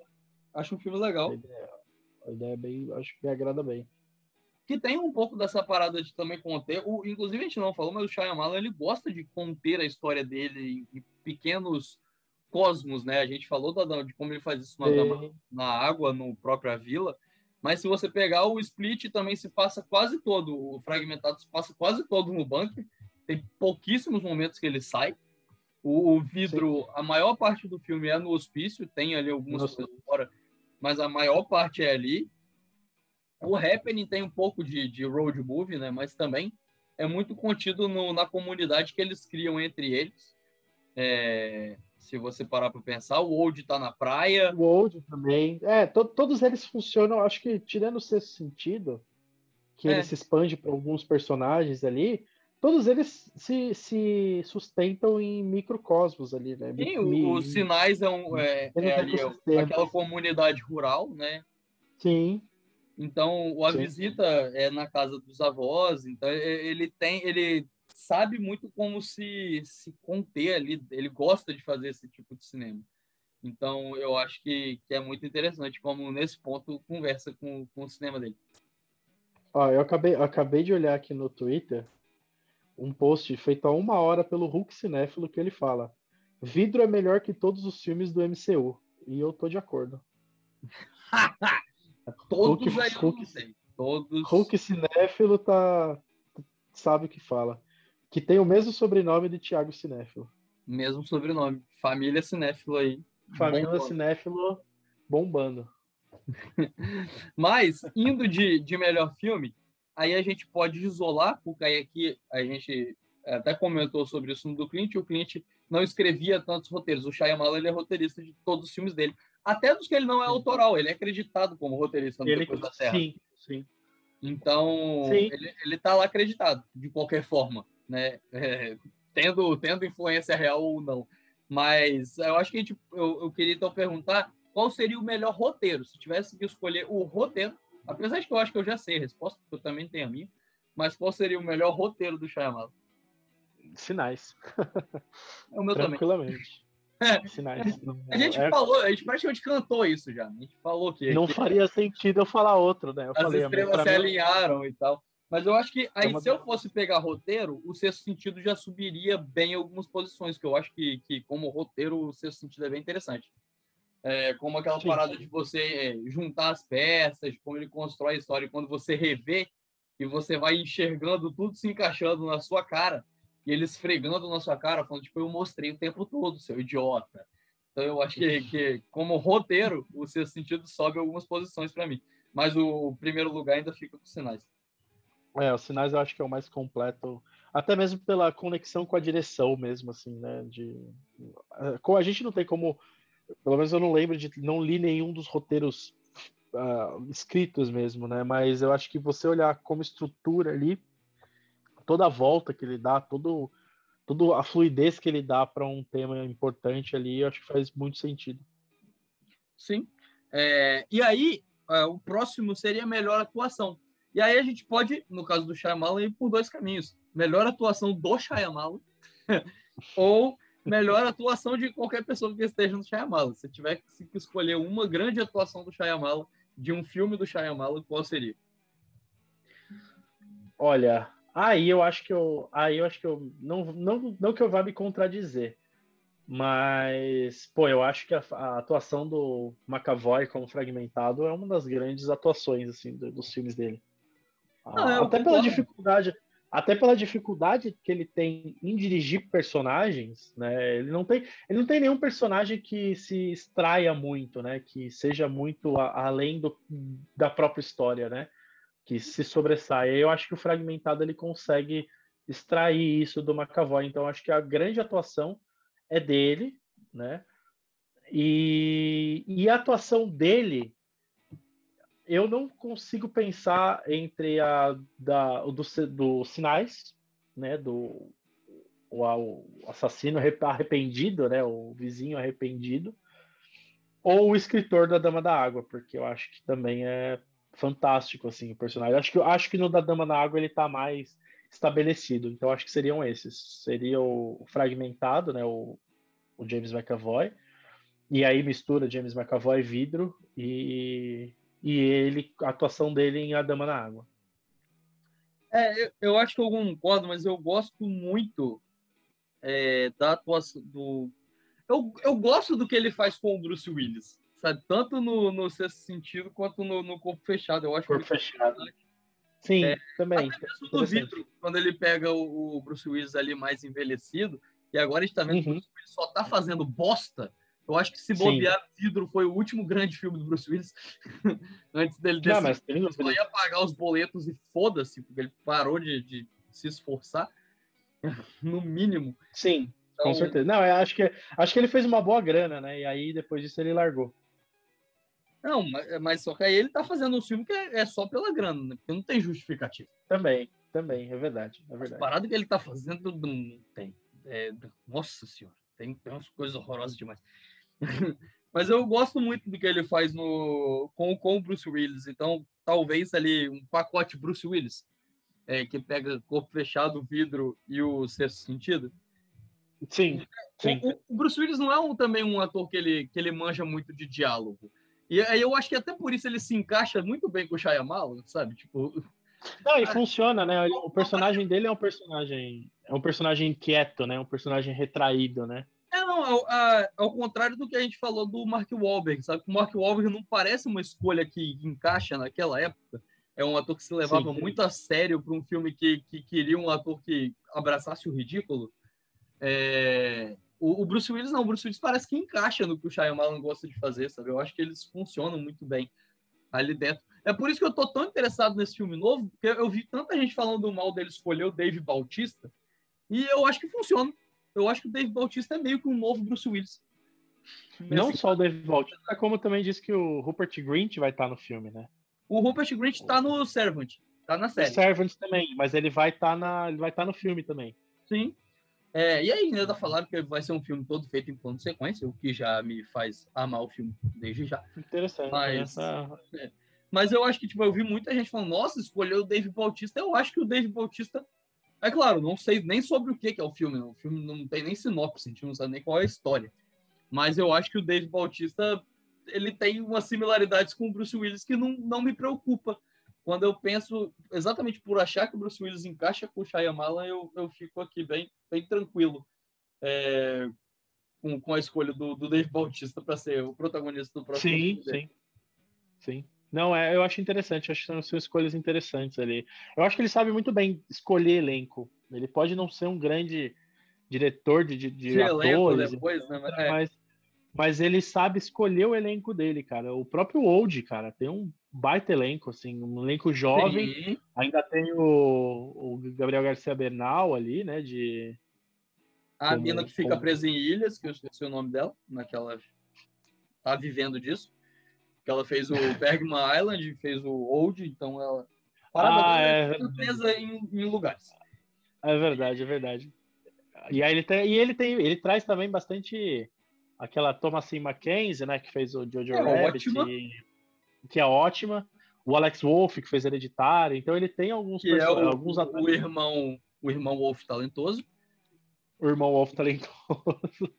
e, e, eu acho que é bem assim, assim, ele consegue trazer ali, misturar, né, entre os os principais, né, os grandes atores como Gael Garcia Bernal e também os personagens atores é, ascendentes, né, que são promissores.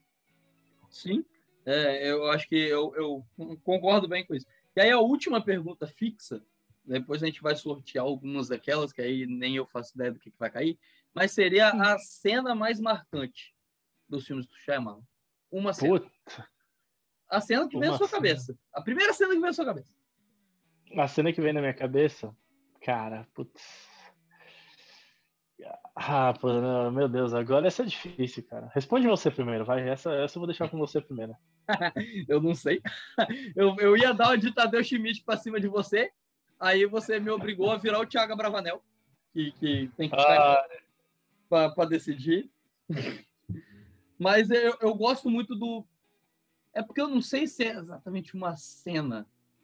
Eu gosto muito da cena do, do jantar no Sinais é, que é um paralelo óbvio com a última ceia, mas que eu gosto muito daquela cena. Eu acho aquela cena muito, muito bonita e, e ao mesmo tempo uma preparação muito interessante para o final. É, foi a primeira cena que veio na minha cabeça, por incrível que pareça. É, é. Eu acho que a primeira cena que vem à minha cabeça é aquela que eu falei do começo, que me arrepia muito, que é o ET no, no, no telhado. telhado. Eu acho que ela é, acho que ela é uma cena bonita, né, é tensa, e você e a primeira e é o primeiro o primeiro ponto de suspense do filme ali, né? A primeira vez que o, a, o monstro aparece, vamos dizer assim. Sim. Eu acho que a que mais marca alguma, de alguma forma é essa. Junto com o final, acho que o final de Corpo Fechado também é uma sequência irretocável. É, é uma sequência bem, bem foda mesmo, bem foda. É, acho que seriam essas duas que eu for, for pensar assim. É, eu, eu acho que eu, eu vou mandar. Eu, eu acho essa cena do jantar uma cena muito bonita, muito bem construída. Curiosamente, não é uma cena de suspense, né? É, apesar de ter ali uma tensão, é, porque é igual eu falei, é, é, claramente uma referência à última ceia. Eles acham que eles estão comendo junto pela última vez, né? E aí cada um pede ali o que gostaria de comer. Eu acho, acho muito, muito bonito o jeito como ele conduz sim. aquela cena. Eu acho, muito, acho uma cena bem sim, legal. Sim.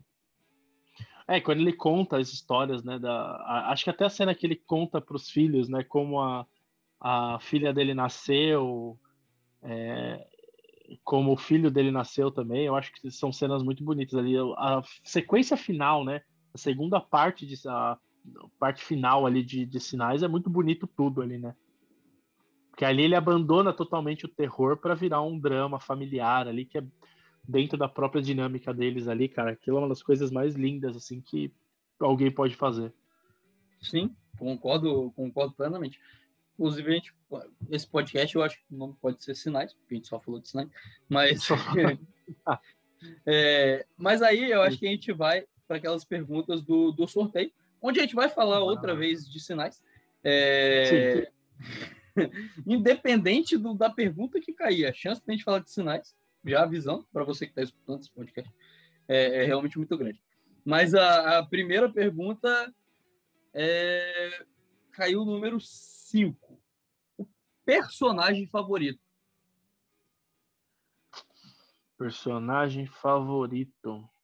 Eu, eu não queria falar sinais, mas eu quase falei o Mel Gibson.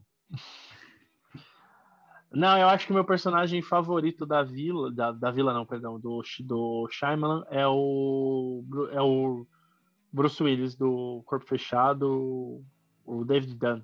Acho que é o meu, meu personagem favorito. Ficaria entre ele e o Elijah Price. É, porque aí é, é quase dois lados da mesma moeda, né? Então... É, exatamente. Então acho que seriam meus dois favoritos da, do Shyamalan seria meus dois personagens favoritos são o Elijah Price, que é o Samuel Jackson, né? E o Dave, o Dave Dunn do, do Bruce Willis. Cara, eu, eu tô pra dizer que eu, que eu fico dividido ali entre o. A, a Bryce Dallas Howard em A Vila eu também gosto muito.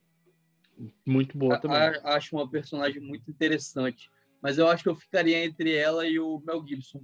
Eu, eu acho. O próprio, o próprio Adrian Brody também, né? No, o Adrian no Brody, eu, a, a, primeira vez que eu assisti, eu, eu achei ele muito mal aproveitado. Depois que eu entendi qual era. Não, cara, não, é genial.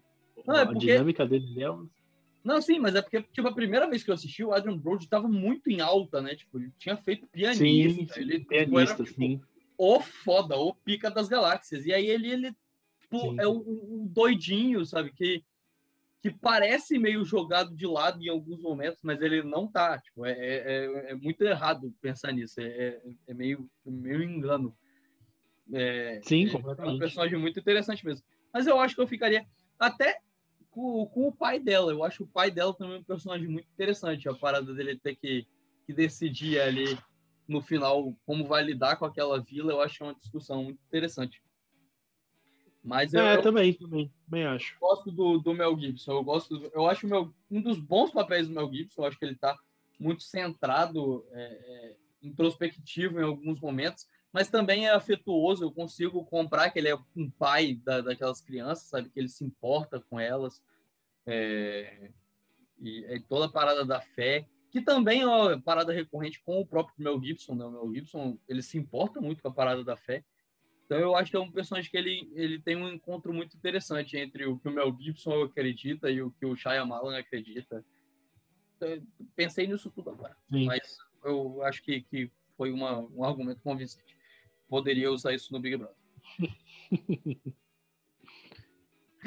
Mas vamos para a próxima. Eu vou sortear mais três. Aí a gente. Tá, eu acho que já, a gente já falou bem do Shyamalan. Bastante. e aí agora o sorteio curioso. Esse, esse, na, é, na verdade, essa eu, eu, vou até eu vou fazer ela que a gente sorteou, que é a pergunta número 9, que é escolha um set para visitar. Eu acho que o meu seria sinais, porque seria muito bizarro eu não falar sinais. Eu também não sei. Uh, cara, é, esse, esse, é difícil, mas eu acho que eu visitaria da vila. É, pode ser também seria, acho que seria o set que eu visitaria, seria o da Vila. Toda aquela construção ali de, de universo deles ali, aquele microcosmo deles ali, eu acho que para mim seria o mais interessante visitar. É, como o microcosmo porque, ele é mais interessante tem... mesmo. Não é, porque é aquilo que a gente fala, né? O Shyamalan não é um cara que cria universos, né? Sim. Ele cria, ele cria, ele cria situações, ele cria fantasias dentro do mundo real. Então, pô, você vai visitar a praia de tempo, você vai, sei lá, vai ali pra, sei lá, pra Bertioga que você tá ali, tá ligado? Você consegue. se você for pra, se você for pra o Guarujá ali, pra Itaiaém, você, beleza, você já pode falar que você tá no. Então são coisas que são, não são muito muito características. Então acho que a vila é o que mais é o mais diferente deles ali, né? É, pode ser. É, eu também penso muito em quem eu gostaria de encontrar. E aí eu não sei em que fase que isso pode ser o ponto negativo dos sinais, porque eu não sei em que fase Mel Gibson estava, né? E o Mel Gibson é, um, é meio que um pau no cu às vezes. A chance dele dar um tapa na sua cara, assim, é... de graça. Exato. Eu não sei se ele tá. Porque ele tem, ele tem momentos, né? Ele tem uns momentos que ele tá bem de boa e tem uns momentos que ele é. tá, tá, tá E não-. Então eu não tenho E certeza. não que o. Não que o Joaquim Phoenix também seja um Mr. Simpatia, né, cara? Exato, né? Eu acho que, tipo assim, pensando em sete, tipo, estou no set. Atuações incríveis. Ia ser lindo ver o Mel Gibson e o Joaquin Phoenix atuando. Eu não sei se fora do set seria uma experiência tão interessante, né? Porque- Exatamente. É, não, aí nesse caso eu acho que eu entraria no corpo fechado. É, De- aí, ou, ou vidro, vidro. talvez, né? porque aí vidro, é. vidro a gente ia encontrar o James McAvoy, o Samuel Jackson e o Bruce Willis. E a Sarah E Paulson. a Sarah Paulson surtada, né? Sempre ela. É, eu acho que, que nesse ponto de, de encontrar com um elenco foda, de fato, o, o vidro tá, tá à frente. É, seria o vidro. E, e, é, eu acho que eu vou botar o vidro, inclusive, sabe por quê? Porque eu, como uma pessoa que não entendeu tanto o vidro, eu gostaria de ver o Shyamala dirigindo aquilo ali. Seria interessante, sabe? De ver o, o É, sim. passou na cabeça dele para ele decidir que ele ia fazer uma- um final de trilogia completamente anticlimático. E como que ele Sim. passou isso para a galera, como Exatamente. que ele dirigiu, como que ele chegou naquela concepção, poderia ser uma parada interessante de, de, de entender. Sim, sim. Alguém que gosta de cinema, seria, seria legal. Acho que, e ainda teria o combo de ser um elenco foda pra caralho. Sim, com certeza. Acho que, acho que também. Acho que, principalmente pelo elenco foda. É, eu acho que, que a- apesar de que o Avila também tem um elenco muito foda. Você- Porra, Mas também Sim. não sei, o Adrian Brody é legal, porque ele dá uma sumida às vezes, né? Eu não sei, eu tenho a impressão que ele talvez seja um babaquinho. É, ele não parece uma pessoa mais simpática do mundo, e a última visão que eu tenho dele é em Succession, né? Então. Não Hum, assisti não Succession sei. ainda. Ah, será que. É, então. Então a última visão que eu tenho dele é de Succession e ele. Cara, ele parece ser uma pessoa legal, mas ele também parece uma pessoa meio de lua, assim, hora que você- É, é tipo um cara, Tobey atender bem. Maguire da vida, sabe? Eu acho que o Tobey Maguire eu gostaria de encontrar ele no set do, do último Homem-Aranha, porque eu acho que ali ele tava de boa, ele tava leve. Mas eu não sei É, se eu sim. queria encontrar o Tobey Maguire em outros sets. Porque Exatamente. Eu acho que eu- Exatamente. se eu fizesse três perguntas, eu acho que ele ia me bater, porque ele não, não curte muito, né? Eu- a interação. Então, não, não acho que, que ia rolar muito, sabe? É, eu, eu tenho um pouco essa imagem do Adrian Brody, do Mel Gibson também. Mas, enfim, até que a É, pergunta é, rendeu. hein? Até que a pergunta rendeu. Não achei que ela ia render, mas rendeu. É, vamos para a próxima. É, três. Filme para levantar o astral. Não sei se, se, ele, se ele tem um, um filme que seja exatamente para levantar o astral. Mas eu acho que o, o filme que eu acho que tem coisas mais engraçadas, que eu mais dou risada, é o A Visita. Porque eu dou risada do, do molequinho do filme. Eu sei que você não vai lembrar, mas é o menino que ele faz rap. E ele é branco e tem a língua presa. Então, no conceito, isso já é engraçado. E, e aí ele ainda tem as paradas, que ele substitui os xingamentos por nomes de, de, de divas pop. Então, é, é um personagem que é muito, muito bizarro, mas que eu acho engraçado. Eu dou- é, tem, tem um humor meio ingênuo, pelo fato dos protagonistas serem, de fato, duas crianças, né? E que são crianças que estão Uhum. sozinhas, não são as crianças tipo, que estão com o. É, são crianças que, que realmente estão ali sozinhas, com, com dois avós psicopatas, então tem um, um humor ingênuo, talvez, mas não sei se é um filme para levantar o astral. Ele é um filme um pouquinho mais engraçado. Mas levantar o astral, considerando que há 15 minutos atrás eu falei que eu me, caguei, me cagava em algumas partes do filme, eu não sei se, se o conceito de levantar o astral se encaixa. Cara, eu acho que pra mim não teria outro filme melhor pra levantar o astral que de- da forma Shyamalan, né? Não existe a forma me- forma Shyamalan melhor que essa, que é a Dama na Água, cara. É um filme também um pouco mais leve, é. Acho que é um filme mais leve, eu acho que tem uma mensagem legal de superação de trauma e tal. Eu acho que seria um processo doloroso de assistir o filme chateado, triste, mas no final eu acho que a mensagem seria muito, sabe? Você fala, pô, legal. A vida é irada, sabe? Como já dizia Pedro Scooby. Se eu encontraria, encontrasse o Paul Giamatti, eu ia falar, relaxa, cara, a vida é irada. Eu ia falar, pô, relaxa, a vida é irada, é isso. Mas, é, pode, pode ser. Achei, achei uma escolha interessante. Mas é, é o que você falou, é levantar o astral no estilo Shyamalan. Que não é, Sim. não é, não são filmes são um pouquinho mais leves, mas também não são exatamente leves, né? E... Sim, é, é, é, entender o processo mesmo, né? Entender o próprio processo do Shyamalan, do que é estar bem, né? O que, como que o Shyamalan encara estar bem. Tipo, porra, o cara, o padre ficou bem depois de ter perdido a esposa e ter saído da porrada com os ETs, tipo. Exato. Aí depois né? bem. É. Então, tipo, tem todo o processo ali. É, é, é verdade, é verdade. Mas o. E aí, a gente pode ir para a quarta. E aí depois eu vou fazer uma outra, além dessa, a parte. Porque tem, tem algumas perguntas. Tem, eu sorteio, porque realmente senão a gente ia ficar duas horas fazendo, é, respondendo essas perguntas todas. Sim. Então é, é, é, meio, meio bizarro fazer isso. Mas, por exemplo, tem uma pergunta aqui que ela não se encaixa tanto, que é um filme que merecia ser visto na tela grande. É, eu vi quase todos os Shyamalan no cinema. Apesar de que eu não vi sinais. É, seria um filme que eu gostaria de ver no cinema. Mas, é, por ser um diretor que a gente acompanhou, eu acho que essa pergunta ela funciona mais quando a gente fala com diretores mais antigos. Mas aí eu vou sortear a quarta, e aí tem uma aqui que eu vou guardar, porque para o Shyamalan ela merece ser, ser feita, só para tirar algumas dúvidas mesmo. Mas a última do sorteio seria a pergunta. Ok, curiosa, curiosa. A pergunta 11. Um filme atual, um filme que você assistiu, mas que você acha que ficaria melhor se o Shyamalan dirigisse? Eu não faço a mínima ideia. Caraca. Não faço a mínima ideia. Isso me lembra muito o episódio de South Park, cara. Não sei se você já viu, que é aquele Imagination Land. Já viu? Nunca vi. É um episódio Mas de Imagine... eu, é tipo eu, eu prometo que eu não fumei antes de escrever essa pergunta. Não, mas é, é, é, engraçado, porque tem o que acontece. Eles têm. Ó, o episódio de South Park é uma. Tá tendo uma briga no mundo da imaginação. Então, tipo, todos os animais, todos os personagens fictícios possíveis estão em guerra.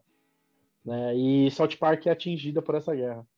E aí eles chamam diretores famosos, porque afinal eles ah. entendem de ficção, para como combater. E aí, e aí eles chamam o Shyamalan. E aí o Shyamalan fala, tipo, pô, mas e se, na verdade, todas essas pessoas, todas essas imaginações já estiverem mortas? Ele, não, mas eles não estão mortos. Ele, mas e se de repente os alienígenas fazem a gente acreditar que nós estávamos mortos, enquanto eles são as pessoas vivas? tipo, ele come... Então, tipo, meio que veio isso na minha cabeça. Mas, cara, pensando como um filme, cara, como um filme Pode ser também um filme que, que você já viu, mas que você gostaria de ver o que seria talvez uma versão do Shyamalan, né? Não necessariamente uma versão do que ficaria melhor, sabe? Aquele filme que você é, eu tenho talvez um, que eu tô revendo Harry Potter. Eu gostaria de ver o Shyamalan dirigindo algum filme do Harry Potter. Cara, Poderia então nesse sentido, nesse sentido eu acho que eu gostaria de ver o Shyamalan dirigindo é... Cara, eu acho que Duna. Duna, Duna também é. Duna seria um filme que me, me deixaria curioso de ver como ele dirigiria, é, como ele usaria os elementos de ficção científica e realidade ali, a partir de um drama também, tem a questão da, do trauma, trauma familiar e tudo mais. Eu acho que tem, poderia ter um filme menor de Duna ali, sabe? Uma coisa mais, sabe, rolando rolando em algum deserto do mundo aí, e aí virasse, sabe, reduzir o Duna da forma que, como o Villeneuve cresceu, né, expandiu o, o filme, é, o Shyamalan diminuir, trazer para um, uma coisa menor ali, eu acho que seria interessante. É, eu acho que, que, que pode fazer sentido mesmo. É, é. Do Harry Potter, é porque falar para ele dirigir o Prisioneiro de Azkaban seria muito bocó, porque hum, é, talvez seja o mais sombrio. Mas sei lá, o Ordem da Fênix, por exemplo, que é um filme que eu não acho isso tudo, tal, e eu acho que ele tem uma parada de realismo e, e fantasia muito interessante ali. O, o Ordem da Fênix, sim, sabe? De, da morte, de, de ter o trauma, sabe? Tem a morte dos Sirius. Sim. Tem coisas interessantes. Sei lá, é um filme que eu penso que o Shyamalan poderia ter sido um bom diretor. Entendo que, obviamente, ele não seria escolhido para fazer Harry Potter. É... E ainda bem, se livrou de estar envolvido com uma franquia que virou uma bomba depois no final do filme. Mas... Exatamente. Mas, sei lá, eu, eu tô revendo e o último que eu revi foi o Ordem da Fênix. E quando eu comecei a formular é, opções, foi o filme que me veio na cabeça. Eu falei, cara, Ordem da Fênix é, faz, pelo, pelo faz um sentido. poderia ser interessante. Tem um certo sentido. E aí, a última que eu falei é porque tem aqui é, filme mais surpreendente. E a gente não classificou qual seria exatamente o filme mais surpreendente do Shyamalan. Você acha que é que, que, se tivesse que pensar na surpresa, é o filme que é mais surpreendente. E aí, surpreendente, a gente pode ir por dois lados. Aquele filme que te pega desprevenido, que você não esperava nada, mas ele te surpreende. Ou pode ser tanto também surpreendente por ser um final surpreendente. Se fosse o final surpreendente, seria sexto sentido? Que na verdade essa que é a minha pergunta, né? Nem qual seria o, o filme mais surpreendente. Cara, não. Não, para mim não. Para mim eu acho que é o corpo fechado. O que mais te pega desprevenido? O que mais me pega, o que mais me pegou desprevenido assim, eu acho que foi o Corpo Fechado. Foi o filme que, pô, o final ali tudo tudo se conecta, sabe? De eu acho que aquele final é muito impactante assim, tanto quanto do sexto sentido para mim. É, Até eu, por isso acho que depois a, o, o filme depois disso ele meio que, como se diz, o Shyamalan ficou conhecido por isso, né? Pelo esse ele emendou dois anos seguidos um plot twist, aí veio a Vila, também veio um plot twist, e aí depois não existe mais plot twist no cinema dele, Exatamente. e as pessoas continuam dizendo que ele era o rei dos plot twists. Inclusive, tempo, as pessoas. A gente é tá bizarro, 2000... né? Ele fez três filmes com plot twists, é exatamente, porque, por exemplo, os sinais têm zero interesse em fazer um plot twist. Sinais, fim dos tempos, a Dama na Água, o vidro, acho que o fragmentado talvez tenha por conta do pós-créditos. É. E acho que as pessoas, as pessoas, a gente em 2021 ainda a gente teve gente é, decepcionada que o final de O Tempo é anticlimático, é broxante, ele é frio. Cara, a maioria dos filmes dele, se você for por estatística, tem essa, Sim. Sim. esse conceito de, de ser essa, esse anticlímax, essa frieza que ele faz. É, não, eu, é muito curioso. Você pega o David Fincher, por exemplo, tem muito mais filme com, com reviravolta do que o Shyamalan. Com o Shyamalan ficou tem. marcado de uma forma meio bizarra, né? E Sim. ele, ele tem tipo três grandes filmes. É porque realmente são filmes que, que ficaram muito marcados. Eu acho que também pela proximidade, você falou, ser seguido, o, o ser sentido e o corpo fechado deixou ele com um carimbo na testa dele. Mas é, eu, eu também acho, eu acho que eu concordo que seria o corpo fechado. Mas eu gosto muito do final do sexto sentido. Não, também é muito bom, mas eu acho que o corpo fechado ainda me pega mais. Acho que sempre quando eu assisto eu falo. Até Caraca. porque o, o corpo fechado ele ganha, eu acho, com aquela parada que a gente falou de que o sexto sentido as pessoas já nascem sabendo o final. Então, sim, por mais sim. que o filme seja muito interessante a construção dele, eu acho que todo mundo já sabe um pouco o final do filme. Enquanto o corpo fechado, não. O corpo fechado. Hoje, talvez as pessoas saibam mais, porque depois de Fragmentado e Vidro, o filme voltou um pouco à tona, né? Mas ali na época ele não foi esse hit tão grande quanto esse sentido. É, de comentar tanto assim sobre o final. Ele foi um grande sucesso, foi um filme muito. que, que fez sucesso tanto de bilheteria quanto de crítica, mas ele não, não ficou tão marcado quanto o sexto sentido. E aí eu acho que quem assiste hoje ou assistiu um pouco depois, eu acho que conseguiu se impactar da mesma forma, coisa que talvez o sexto sentido não tenha rolado. Não, sei. não teve, é, também acho. E até porque o sexto sentido dá, dá os sinais durante o filme, né? É, Sim. É, ele dá, dá essa, essa, dá um pouco dessa sua dessa característica. E o corpo fechado não, o corpo fechado ele esconde o jogo até o final ali, né? É, depois quando você reassiste, ele tem algumas pistas, mas é bem é, menos. É bem, bem é, o, o sexto sentido é muito mais aquela parada que eu falei de esfregar na sua cara, de falar, olha aqui, eu tava te mostrando isso o tempo todo.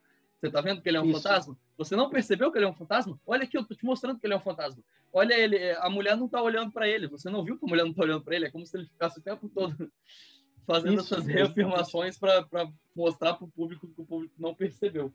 Enquanto o corpo fechado não tanto. É, eu acho que eu, que eu concordo. Mas eu, eu quis fazer essa pergunta, mesmo se ela não fosse sorteada. Porque eu achei. Não, é uma boa pergunta. Pro, é uma boa pergunta. Do, do Shyamala. E aí tem outro aqui, que aí é só para tipo, a título de curiosidade, porque essa a gente não precisa falar muito sobre o filme, mas é qual desses você assistiu mais vezes? Hum, sinais, acho. Acho. Putz, agora você me pegou. Eu, eu acho, que, o que, eu, o que eu mais revi é esse sentido. É, eu acho que foi, eu acho que foi é porque, sentido, é porque assim, o, igual eu falei, os sinais eu lembro de ter visto na TV. Eu não lembro quantas vezes eu vi no Super Cine. Eu lembro da sensação de estar vendo esse filme no Super Cine. Mas eu posso é, ter não, visto umas duas, três vezes tranquilamente e a minha memória está juntando em uma só. É, eu não, não tenho como afirmar isso. É, mas eu acho que conscientemente eu vi esse sentido mais vezes. Eu, os, sinais, os sinais e o, a vila eu tenho DVD em casa, então eu assisti algumas vezes. Mas eu acho que por, por assim, tempo de ver, assim, eu acho que foi o seu sentido. Eu acho que eu vi mais vezes sem sentido, aí talvez depois venha sinais e a vila. É, eu acho que os sinais também tá em segundo, eu acho que.